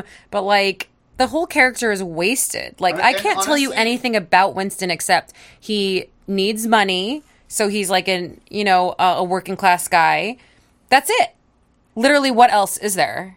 There's nothing. He has no skills that we can see. He has no family. He has no reason to join the Ghostbusters except for money. Like he has no passion for Ghostbusting. I feel like he maybe even does have a family, and we just don't know it. Like he feels like a dad. Yeah, like I would have loved a scene Yeah. where he gets the job and it could even be on the phone if not in person, but his wife is like, "Honey, like he's like, "Honey, I got the job. Great. What are you going to be doing?" Uh, you know, like and there's so much potential for like because like the three guys have like upper degrees, like they're scientists, and he is a working class guy. So like, what's the relationship there? Like he brings like some kind of other, like more like working class smarts to like their like science, like. There's just so much potential for that to have a reason why they need this guy, and yet And also, I, I really do kind of feel the need to like put a point on it that this was one of the most prominent roles he ever got. You know, and Mhm. Ernie Hudson's got a, gotten a lot of acting roles since then, but they're really small parts. And I do really think that the fact that they backgrounded him rather than Mhm. foregrounding him at all in this movie did hold back his overall career. And that is really unfair and unfortunate because most of the other lead characters and actors in this movie became household names. And Well, they already were. And even well, but even beyond whatever fame they had before this, this was a movie that like launched at least two of those people to pretty big star status. Mm-hmm. And it, it wasn't a zero sum game. There wasn't a need to actually dial up the Bill Murray to like 40 on a scale of 10 and dial everyone else down. That is one of the things, looking back on it, that does seem kind of unfortunate. and that they didn't correct it in the sequel. There's someone I feel even worse for than Ernie Hudson, though, and that is the ghost in the ghost logo. Oh. you feel worse for that? The cartoon starts with him. He is walking down the street. He is all jolly. He is dancing. I remember that. He's got this cute little curl in his hair. Yeah, he's got his little quaff. he is minding his own business. He is living his best life. And then he gets canceled in broad daylight. There's just a red ban sign that like comes and like traps him, and then he has this like He tweeted support for Hitler earlier that day.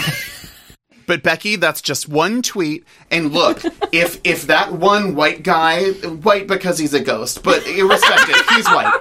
If he can be canceled at any time, then any of us can. And he just has this sad little like surprise face, like what happened? I didn't do anything. And honestly, I'm not even make, making a joke of this. Like every time, uh, because I we watched some clips of it, and they all started with the Ghostbusters theme, and every time I was like, "Oh, you poor little dear." Did he ever have a name? No. Ah. Was it Gerald? Ah. They dubbed him Moogly during production. Never mind. I don't want to, I don't wish to know that anymore. Moogly. I just always found the logo so intriguing and it was always very funny to me that that was never a character that was part of the show. But at the same time, that is a genius logo. Yeah. Oh yeah, it's right up there with the Batman. It's yeah. it's a genius logo. Yeah, it is like instantly iconic in It's a way cute. that's like I'm astonished anyone ever thought of that. Like it's Yeah. yeah. Someone I don't have much sympathy for The is Slimer, who took over the show. Oh, it was called Slimer and the Real Ghostbusters a few years in. And did you watch that opening? It's like the opening, but then like Slimer is like chattering throughout. He's like, ooh, ah, ooh. Like, it's just like all these Slimer noises. And then at the end, it's like, it does like Slimer and the real Ghostbusters. And he's like, and me. and I'm just like, shut the fuck up, Slimer. Yeah, they changed the intro to put slime, and they like retitled the show. That made no sense to me. I don't get what that, why they did that. And in the first one, don't they catch Slimer? Yeah. Or is he still running amok? At the very end, though, I- you see that he's gotten away. Like, he, I think the very last shot of the movie is him, like, Oh, that's right, because they have to shut you. the machine down and let all the ghosts go. So Slimer's part of that. Okay, all right. Yeah, but they like because of the show, they like made sure we have to put Slimer in the movie. Like Slimer's uh uh like the Urkel of the show. You know what? I also bet I also bet that part of it was because Hi-C released Hi-C Ecto Cooler, which I think I'm pretty sure that was a tie-in with the second movie, but it was related to Slimer. would you like to know the history? I think you're gonna tell us. I would love to know the history of the Ecto Cooler, please. Yes, um, you're right. Ecto Cooler was part of the second movie tie-in. Originally, Hi-C had a drink called a citrus cooler, which they rebranded the Ecto Cooler around Ghostbusters, but then they seem to have disappeared all the evidence that the citrus cooler ever existed and denied that it was the same drink. It was always green. The Hi-C Company gaslit all of us. The Ecto Cooler was so popular that it outlasted the Ghostbusters. It Ecto Cooler was still made through 2001. That's amazing. What, what is the flavor? It is orange tangerine. It's not anything green. It's orange tangerine. And you would know that if you drank the in 2001 when they changed it to Shoutin' Orange. Uh, sorry, they changed it to Shoutin' Orange Tangerine.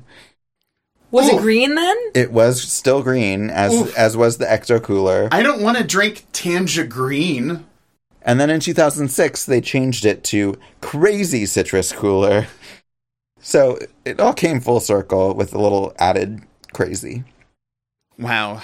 I packed that with so many lunches of mine. Oh my god. I drank so much sugar just through Ecto Cooler. Just looking at the Hi-C logo, it instantly brings me back to like lunches. Oh, in yes. school. I can still taste it. I can taste it right now. Oh, I can taste it right now too. Why are we drinking that with vodka right now? Absolutely. I tried. you tried to find some? They did release it again a, Slimer like a year or two ago, but I think it's now again discontinued. oh, I'm sure they'll release it for the new movie coming out. Oh, I, I would bet. I would bet they will. Oh, yeah. But I don't know. Do you guys like Slimer? Like No. Okay. I never liked Slimer. I loved Ecto Cooler. No, Slimer has rolls and folds that are gross. Don't fat shame Hey. Slimer. Hey, hey. I He doesn't cherish. have legs. Like, what do you expect? I cherish all of my rolls. He's and my on a folds. treadmill. Are you saying Slimer needs a Fitbit? How dare you? How dare you, he ma'am? won't stop eating. Stop body shaming It's him. true. I have questions about the science of him eating. Where does it go? Seriously, what did he look like when he was alive? J. Edgar Hoover. That is J. Edgar Hoover. I can't believe that they like retitled the show Slimer, Slimer and and, the the, real ghost. Like he's up front now. It's like like retitling like Star Wars, like Jar Jar and the Phantom Menace. It's like you put the most annoying character as like your hero. Dave and the Chipmunks and Alvin. so the song Ghostbusters There's a song. topped the charts for three weeks and it spent 21 weeks on the charts altogether. It was an enormous hit. There were approximately 50 to 60 different theme songs developed for Ghostbusters by different artists. Where is that I want album? to see. I want to see the American Idol style elimination show where they all compete. Where's the Eurovision? Where's the spooky I October know. I'm Eurovision? sorry, but you are busted. that song oh, was busted. We've got to put that song in the trap. Um, so during a montage for the middle of the film, they used Huey Lewis and the News's I Want a New Drug. It was a temporary placeholder, the montage with the magazine covers. Ray Parker Jr. developed the Ghostbusters song that came to be with a similar riff to match the montage. And that was the song that they ultimately picked as the single. Huey Lewis later sued and they settled, by the way. Oh yeah, it's a nearly identical song. It really is. It, like it's not even. It's not even subtle. Yeah, I actually, I mean, they're like structurally similar, but they're not so similar that I would like hear them. There's a guitar part that's completely identical.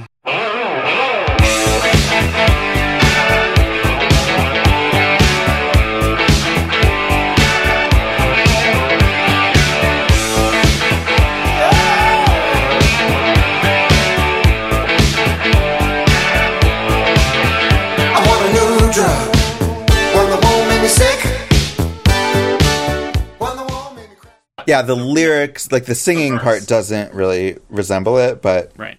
Yeah, so the Ghostbusters song comes with a Ghostbusters music video that we watched. which I had never seen. Had I had seen never it? seen it either. You know what? I hadn't seen it probably in decades, but when I first saw it on YouTube again, I was like, this looks vaguely familiar. And I was like super into it actually, like the neon room. I was like, I like this. I feel like more family oriented sci fi horror comedies need a music video that strongly suggests being raped by a ghost. yeah, that's Yeah, this music video seemed to take the Dan Aykroyd ghost blowjob scene as inspiration artistically. It's like, what if the ghost was everywhere? yeah, Like I know, because there's like a hot blonde and she's wearing a nightie. What if all ghosts are just primarily animated by horniness? Like that's the actual spirit at He's play like here. popping out from behind, like under her bed. In the window. I kind of like it, but also I totally agree. Yeah. I mean, it's also so worth watching as just an 80s artifact, Oh, though. uh, George Wendt is in it, and Chevy Chase. John Candy. Cameos, Danny Teri DeVito, Garr. Teri Garr. Teri Garr. It's like half the people who have ever been branded problematic. oh, and Carly Simon even pops up She as one of the is? cameos. Al Franken? So- Al Franken is in it.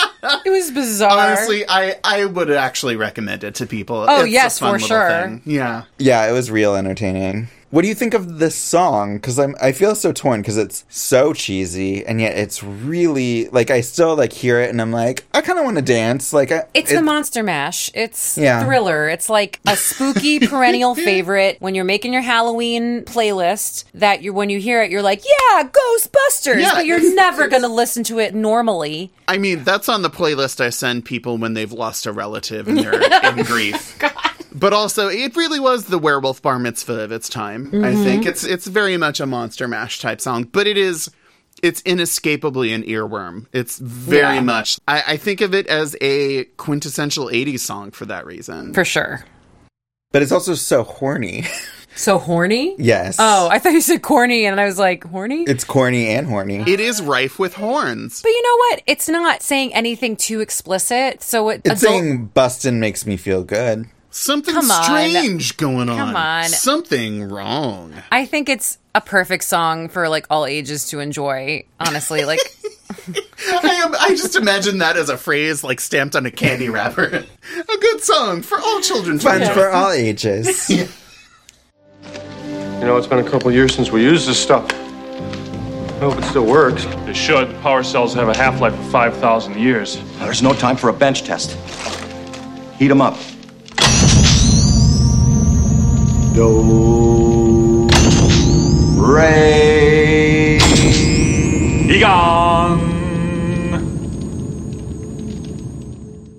All right, we've made it to Ghostbusters 2, and I think we've already talked about it a little bit, so, but I'll, I'll go through the stats. It was directed again by Ivan Reitman, written by Harold Ramis and Dan Aykroyd again. It stars all the same people, as well as Peter MacNicol, with the voice of Max von Sydow. It was released June 16th, 1989. The budget was around 30 to 40 million, and that is because most of the cast decided to get, what is it, like on the back end or Plastic like- surgery? plastic surgery.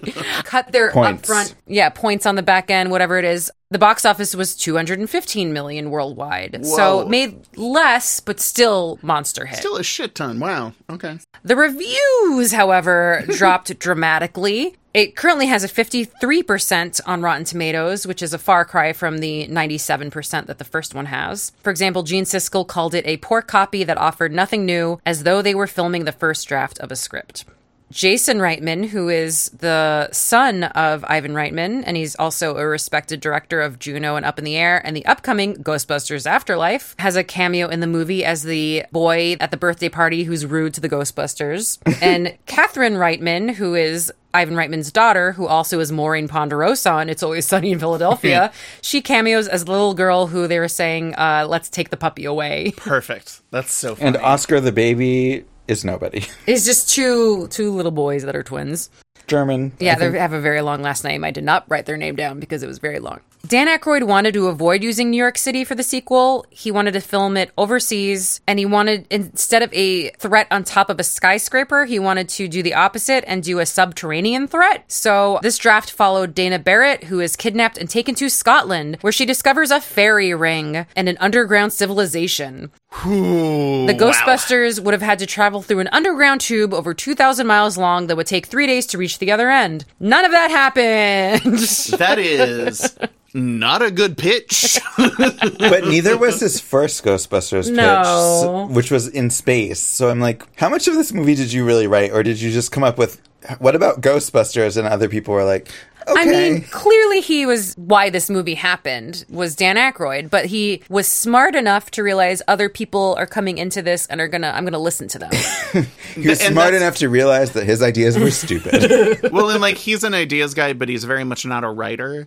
And I remember reading stuff even about like Blues Brothers, where he like spat out literally like 300 Was there pages. a fairy ring in that one too? I would not be shocked if there had been in the first draft. But then he was like smart enough to hand it off to other people to like kind of bring it literally down to earth. All right, Ghostbusters 2. What haven't we said yet? This movie starts with babies in danger. and ends with babies in Yeah. danger. That's true. This whole movie a is babies in danger. This is one of the most BID movies that we've covered on the podcast. All right, so they were literally heroes with like a parade at the end of the first movie. And then when we enter in this movie, Ray and Winston are at a birthday party because the Ghostbusters basically don't really exist anymore. But like, do people think that this didn't happen with the Marshmallow Man? Is it because all the ghosts went away because they're too good at their job? Like, what? Why are they now working birthday parties? Are you trying to say that a bunch of people would suspect that a big catastrophic event in New York that happened didn't actually happen? Yes. There are Stay Puft truthers, is what we're trying to get at here. Everyone has amnesia. Everybody in Newark. Oh, I don't think it's amnesia. I, I think it's a deep criminal conspiracy that runs to the very heart of the U.S. government. Also, are there only ghosts in New York City? Where are they franchising? they need a business manager, is what I'm saying.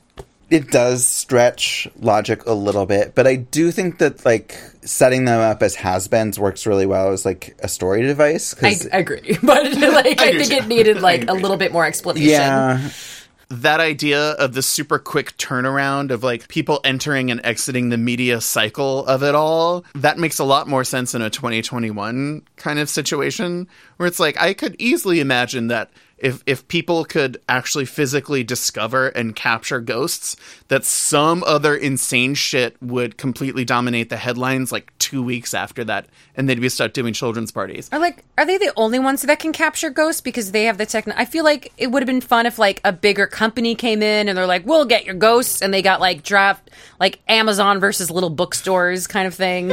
Look, I'm just pitching the Amazon would definitely do that if it was possible. They'd be like, "Oh, w- we've got ghosts."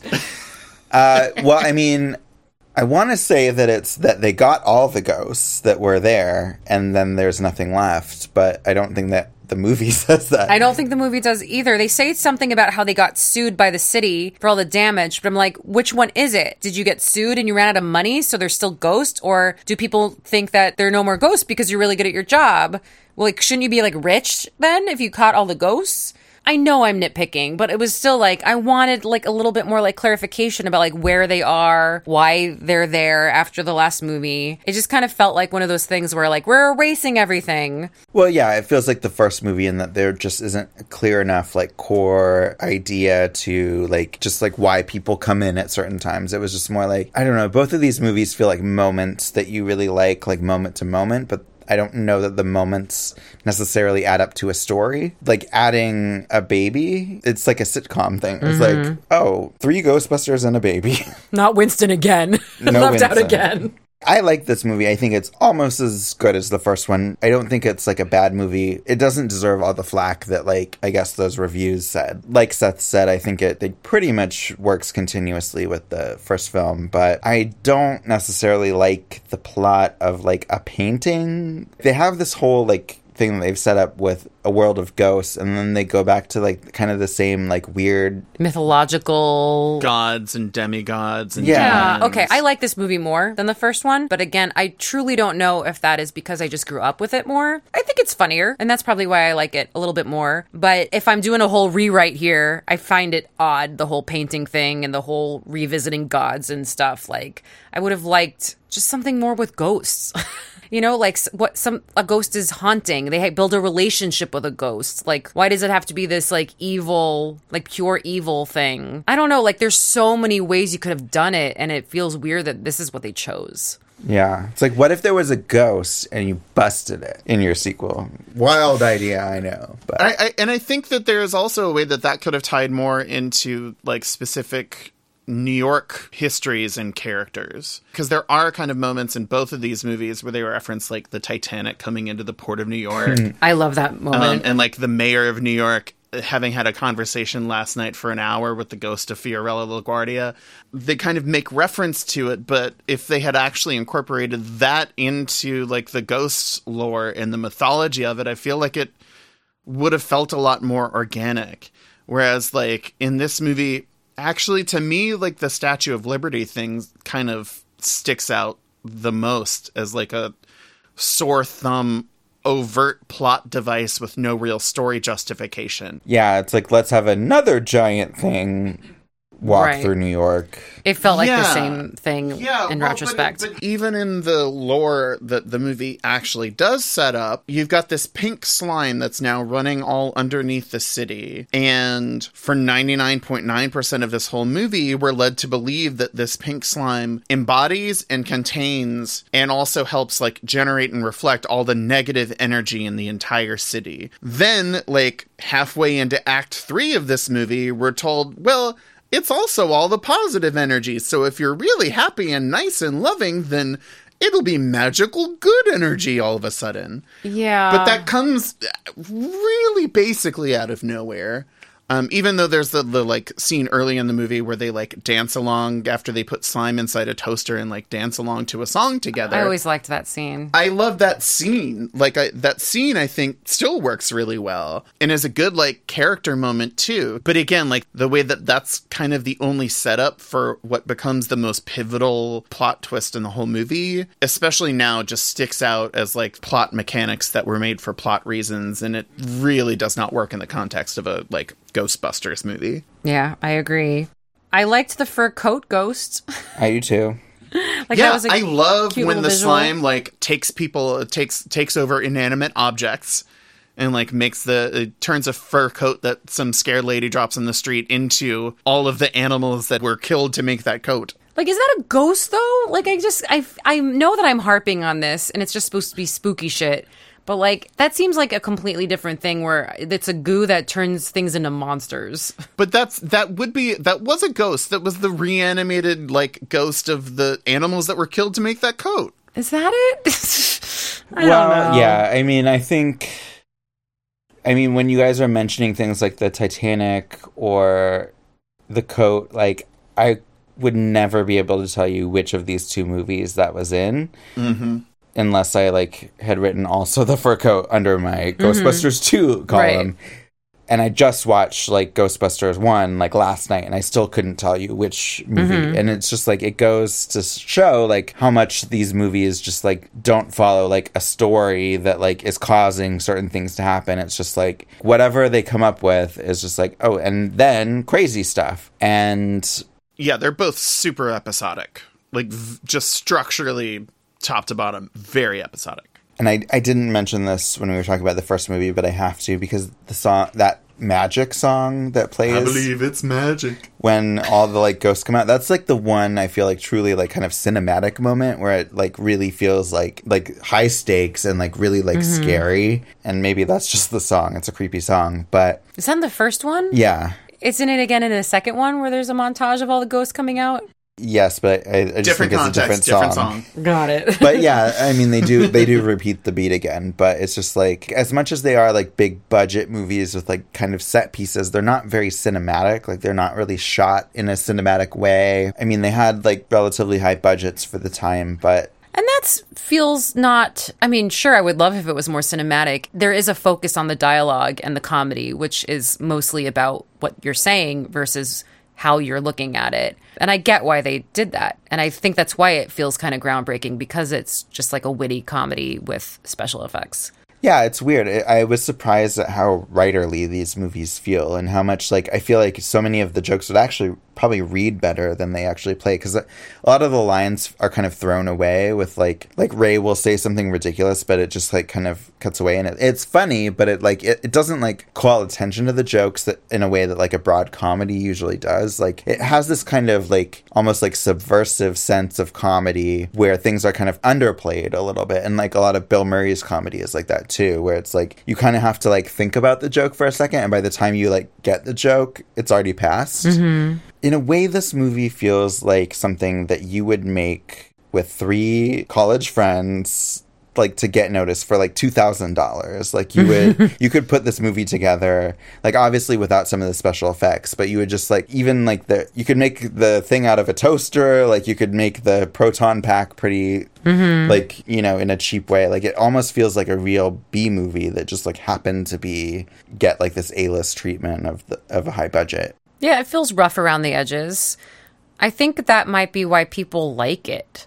It's not glossy. Not every joke works, and not all the effects are like impeccable. I think what makes it work for me, the in the ways that it does, is that the effects are like B movie. Like it reminded me of Bewitched, like with the special effects in Bewitched, and how it was very like corny, but like it was they were doing it in camera, and it totally like fit the vibe.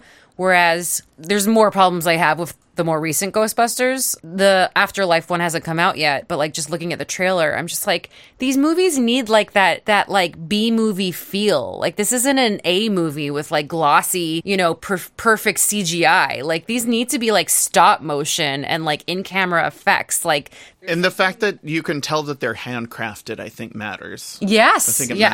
matters. You know, I think that's really important to Yeah. enjoying these movies. And I think the reason that they don't work now, granted, the new movie has not come out, but I'm just going off the trailer, is part of it is because, like, they- they're not fit for good special effects. It has to be like like Little Shop of Horrors special effects or the Muppets Yeah. or like you know things like that or like Roger Rabbit where like things are actually happening in camera and that's what is very endearing to me about these movies. Yeah, I feel like this movie has a certain like sense of innocence about it, which is as you know expensive as it was, and you know like produced by a big studio and all that. Is like it has this like kind of handmade feel, or it's just like a, like a scrappy feel. Like Let, let's just try it and Mhm. see if it works. Like it doesn't feel glossy or polished at all. Like none of it really feels like perfectly done. And even the script, you know, we're sort of complaining about certain things, but it almost feels charming in that way, in that it's so rough. Like ramshackle. Yeah, like they know? let Yeah. Rick Moranis like like improv and ad lib so much, and probably Bill Murray too, like ad libbing all the time. Like that feels more like let's just see what we get kind of feeling. Yeah, and like the I feel like the core is not really there for like the Ghostbusters from 2016 or whenever it was or the upcoming one is it's just like this movie doesn't have like characters that I like must see what happened to them 20 years later. Like like we talked about like these characters are barely kind of characters at all or like a story that it's like what if Gozer came back? It's like I don't know, they would point their laser at it again. like you know, it's like it's not recross the streams. there's not much there. Like that the science of it doesn't ever really like add up or make any sense. So it's like you don't care about those things. So yeah i just don't feel like there's very there's a not, lot of nostalgia obviously to build on for a sequel. But i feel like with these movies in particular that's kind of all there is. And yeah i i don't know what you would do with a sequel. Like i have not seen the trailer but i read the synopsis and it sounds like a serious movie. And i'm like that doesn't sound right It just feels tone wise like a completely different movie, and I guess sure if that's what you want to do, it just feels wrong. So let's talk about Ghostbusters 2. I want to talk about Peter MacNicol. Oh, of course. Because he is one of my very favorite parts of this movie, one of my favorite characters in this movie, one of my very favorite performances. He is also much more of a Me Too case than I would say Peter Oh, yeah. Venkman is.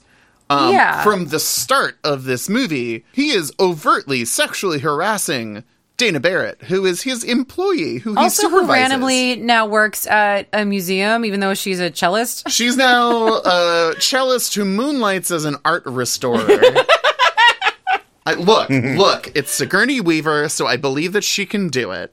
I believe that she can do anything she puts her mind to, but that is kind of funny to me. Also, they just gave her a baby. They're like, here, you've been divorced. Here's a baby. Now you're a mom. I don't know. I don't have as much a problem as you two do with the fact that she's a mom. I already considered her the emotional core of the whole universe of Ghostbusters, so that doesn't change that at all. I do like that she did not stay with Bill Murray's character and they had a like there's they've been apart for a while. Like I like that about it.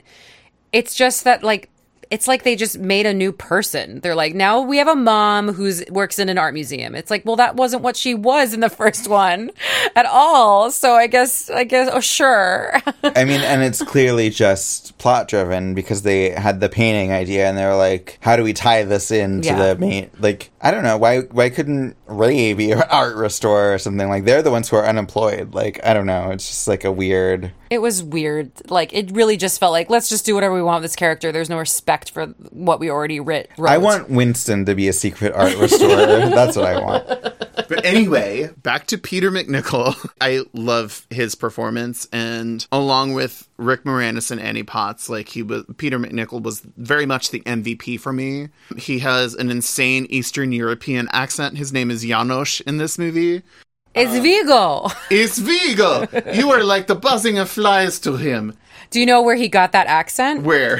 Kmart. He was in the movie Sophie's Choice with Meryl Streep, and he was inspired by Meryl's accent in that movie. I could not stop thinking of Sophie's Choice during this movie because I knew he was in it, and like I don't know, like I didn't make that connection, but I was just like, why am I thinking of Sophie's Choice so much? That is so fucking funny. I want to include several clips from this movie and maybe a clip from Sophie's Choice by way of comparison. Vigo's Choice. Again, it was very clearly a character kind of dictated by the confines of the plot, but I actually think he clearly had a tremendous time and a tremendous amount of fun doing it, and it still very much works for me. I think it's hilarious. Say, Johnny, you got to go again too. No, uh, actually, I'm preparing uh, this portrait for the new romantic exhibition. Yes, this is Prince Vigo, the ruler roller Carpathian Moldavia. Bit of a sissy, isn't he? He was a very powerful magician, Dr. Hinkman, and uh, a genius in many ways. He was also a lunatic and a genocidal madman.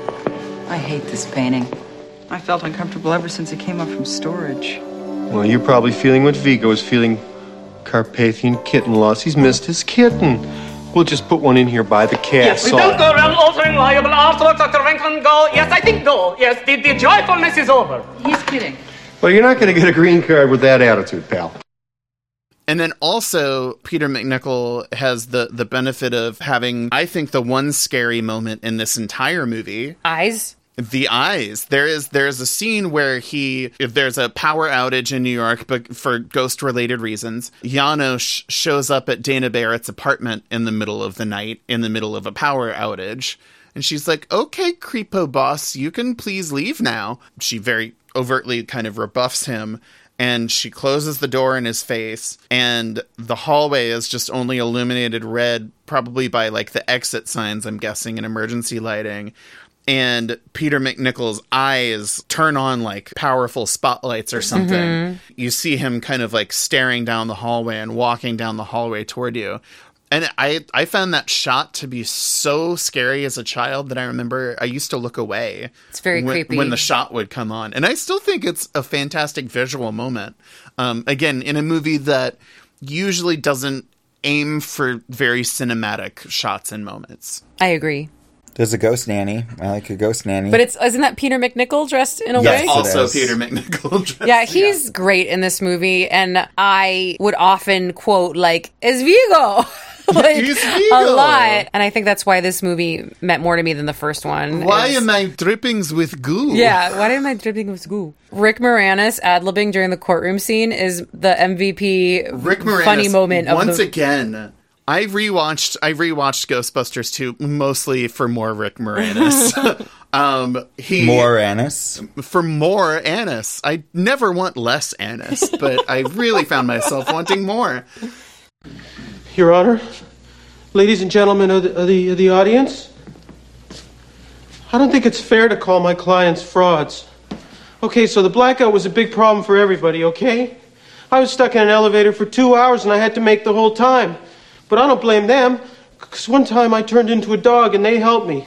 Thank you.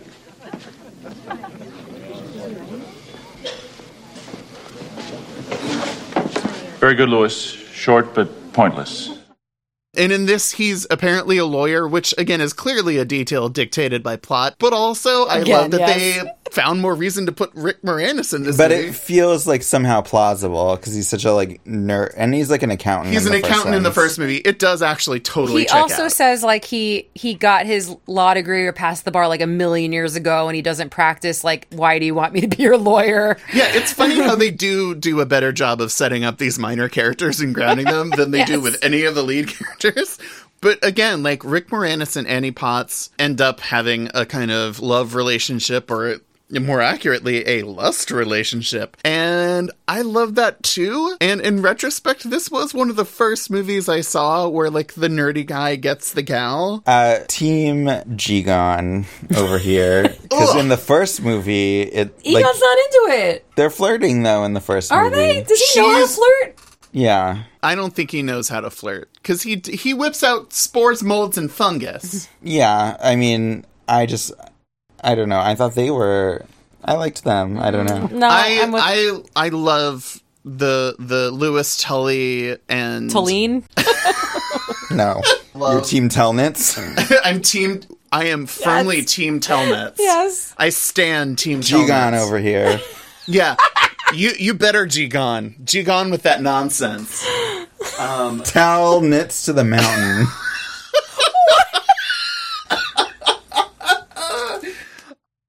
So the seven little dwarfs had a limited partnership in a small mining operation. And one day a beautiful princess came to live with them. And they bartered housekeeping services for room and board, which was a real good deal for them because they didn't have to withhold social security or income tax or nothing. Which you're really not supposed to do, you see, but for the purposes of this story, I think it's okay. really is a great place. I mean, it needs a woman's touch. But I think it looks really good. You know. Bedtime. You're very good with children. Thanks, I practiced on my hamster. Oh. So you live alone? I used to have a roommate, but my mom moved to Florida. Oh. Why don't you come over here and sit with me? Okay. So you want to play Boggle or Super Mario Brothers? You know, I think motherhood's a very natural instinct. I like a child myself. Would you? Uh, tonight? I just love that subplot in this movie. I love that they go on a date w- where it's just her babysitting and then absolutely macking on Louis Tully. And then they won't leave when, and then when they she won't comes. leave when Yeah. Dana Barrett gets back. I found Ghostbusters 2 surprisingly enjoyable this time around, mostly for them. Yeah, I liked it more than the first, but I don't know how. I really don't know how much is nostalgia or how much I actually really liked it. It's just closer to me than Zuul. What are the other Gozer? Like to me, that's like, oh yeah, that's Ghostbusters versus like it's Vigo. Oh, I'm all about there is no Dana, only Zuul. Like to me, that's Ghostbusters. that is a great line. Can we talk about how baby Oscar is ugly? Has enough time Yeah. passed that we can actually just. As a mom, that baby is ugly. The baby has like red stuff on his mouth. It's like they like forgot that they fed the baby strawberries and then we're like, let's put him in the scene. Like it's weird. It's like a skin rash. Give the baby a break. but there's two of them. Get the other kid in. Look, the baby could have had microdermabrasion before production. We don't know. We don't know what fillers he was using. I'm just surprised they didn't get a cuter baby. Ugly baby. How hard is it to get a cute baby? It's Hollywood. Why does the baby need to be cute? It needs to not have like a red ring around his mouth. Because we need to teach babies good beauty standards for how they should be when they grow up. When we were young, we were beautiful. We're not beautiful now. Now we look like Vigo. So the Ghostbusters movies had a significant impact on pop culture, and it's credited with inventing the special effects driven comedy. Such movies include Gremlins, Beetlejuice, Death Becomes Her, Tremors, Roger Rabbit, Men in Black, Guardians of the Galaxy. I think that they can be traced back to Ghostbusters and its influence, and it proved that a mid budget, you know, lower than most big blockbusters, like a mid budget comedy with special effects can actually be like a huge hit and have longevity. Like, it is something that has several sequels, it's got like reboots, it's got a cartoon, the merch is insane. Like, it's still a Halloween costume. Like, people know what the Ghostbusters are. It's not something that has ever been like in the past so far that somebody's not like, hey, what is that no sign? Like, like it's something that's endured. And I think that's really remarkable. Yeah, I mean, the thing that stands out from all that is that it was also like original.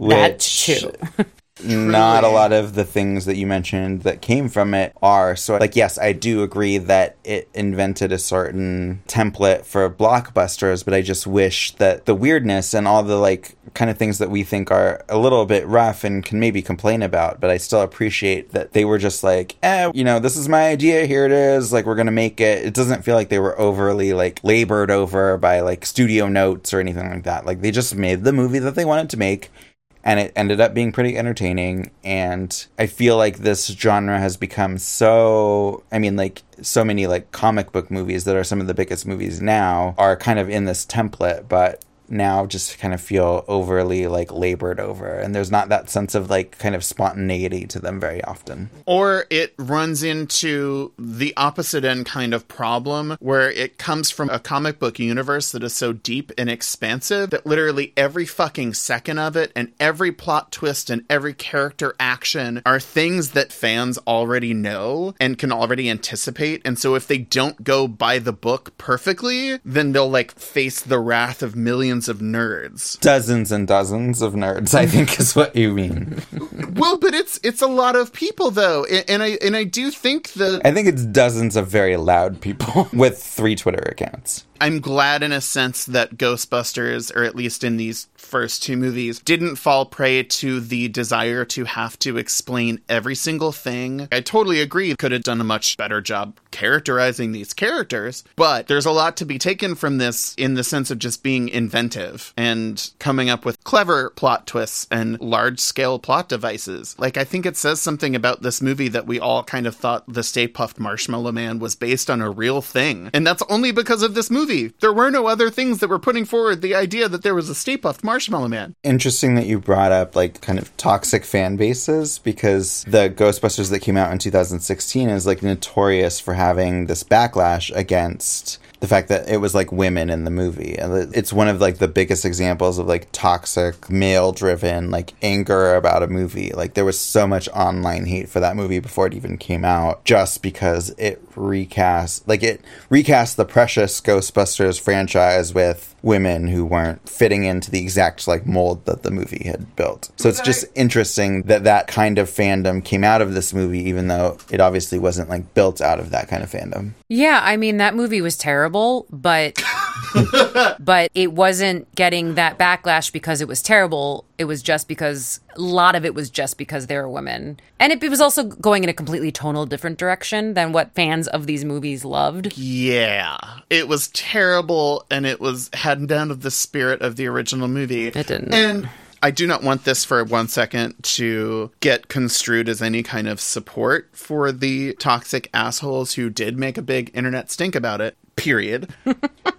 the all female aspect of that reboot was one of the laziest and most surface level quote unquote woke things that a development executive could have come up with as an idea to bring the Ghostbusters into this century. And both the fact that that movie was shitty and the fact that that movie was very shallowly conceived are things that have been kind of completely thrown out of the window in rightly going after a lot of toxic, mostly white men assholes who were really shitty about that movie on the internet. But at the same time, it was a terrible movie. And the way that Hollywood chooses to reboot and try to wring more money out of franchises rather than actually trying to revitalize them and breathe new life into them and make interesting new movies out of them frustrates me constantly. Because I'm someone who loves movies. I'm also someone who loves Ghostbusters. I want there to be good Ghostbusters movies. And it does not seem like this industry has any fucking clue how to do that or any interest in doing so because its only purpose is to wring more money out of existing properties in the least risky way that it possibly can. Honestly, I feel like TV might be the best place, and not just like Saturday morning, but like like a funny sci-fi li- I like totally, show. I totally agree with that. A Netflix series or like an Amazon series where there are multiple episodes, so they have to mm-hmm. get an actual room of writers, is the kind of thing that could breathe a lot of life into that idea. Because again, it's such a great fucking pitch that I wish that I had thought of it myself. Mm. I really do think that like a limited series kind of thing or like a anthology series would be tremendous for that. You could learn more about the Ghostbusters. There could be n- newer Ghostbusters. There could be like different types of ghosts that like you have more of a relationship with, or just explore more. We could get flashbacks to when they were alive. Right, like, you could actually see what the ghost motivations are. The biggest downside for me when I made the note about like, well, the Ghostbusters really are just like ghost prison wardens is like you never ever get to understand whether or not ghosts have any motivations of their own. they're just there to scare you.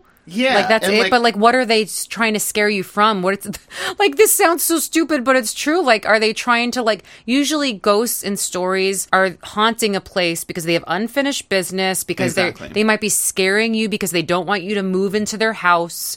Like, there's reasons behind their scary. They're they're being scary. And there are reasons that can be addressed in the here and now by people in the physical world that ghosts can't get to. Yes, and in this movie, it's just. Blah. Yeah. I think the question you're asking is what are ghosts? what are ghosts?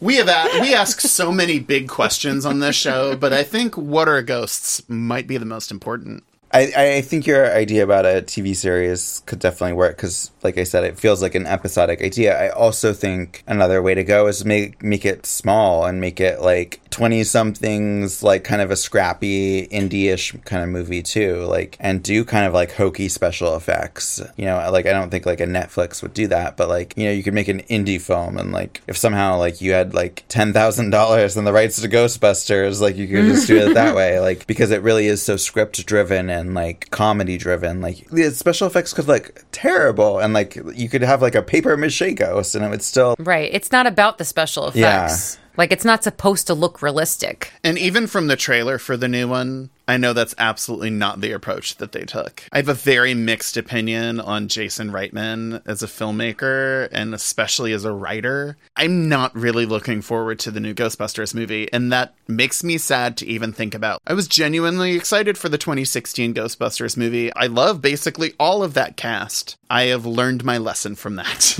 yeah. So are you guys gonna see Ghostbusters in like the theater? Are you gonna see No. it at all? I will probably watch it on when it's streaming to because I'm curious why it's going to be bad. yeah, I might watch it on streaming, but that's about my only plan for it. Guys, I have one very important question. Fuck Mary Kill the Ghostbusters. But there are four, so I think we need to fuck Mary Kill Bust. Fuck Winston. Fuck Winston. I don't know. Are you gonna marry Winston? Kind of feeling Mary oh, Winston. Oh, maybe I'll marry Winston. Because he seems rock solid reliable. Like he seems so reliable. I had this. I had the same thought earlier today when I was obviously thinking about this while making breakfast, as I do every day. I cannot even think of you making breakfast. It was at like four. also, it was a Bloody Mary. I was like, well, Egon is very smart, so I feel like he could be rich. Winston, probably not. But he's a nice guy. That's why I want to fuck him. Mm, who do I want to kill? Probably Bill Murray. yeah, kill kill Peter. Kill Venkman. We're unanimous on kill Peter Venkman. I want to fuck Ray because Really? that ghost girl had a great time, and I want to have what she's having. It was a dream. Uh, you think it was a dream? kill? I mean, kill is a strong word here. I think I would kill Egon and take all his gear. You already killed Venkman. You're on a killing spree. Oh, that's right. I'm gonna marry Egon because he's smart. I'm gonna bust Ray. Yeah. And I'm gonna kill Venkman. I'm gonna fuck Winston. Yeah, same. Not if I get there first. Threesome with Winston. Wow. Yeah, Winston's going to be in demand. I feel like he'll have an open marriage with me. I feel like we'll have an agreement. this is the most important conversation we've ever. I mean, it begs the question: Do you get to fuck who you marry, or is is that exclusive? No, like they're you just a bang. You just bang them. Well, but also does does What? Does ghost banging count? Does ghost busting count as cheating? Oh, should we count Slimer in this too?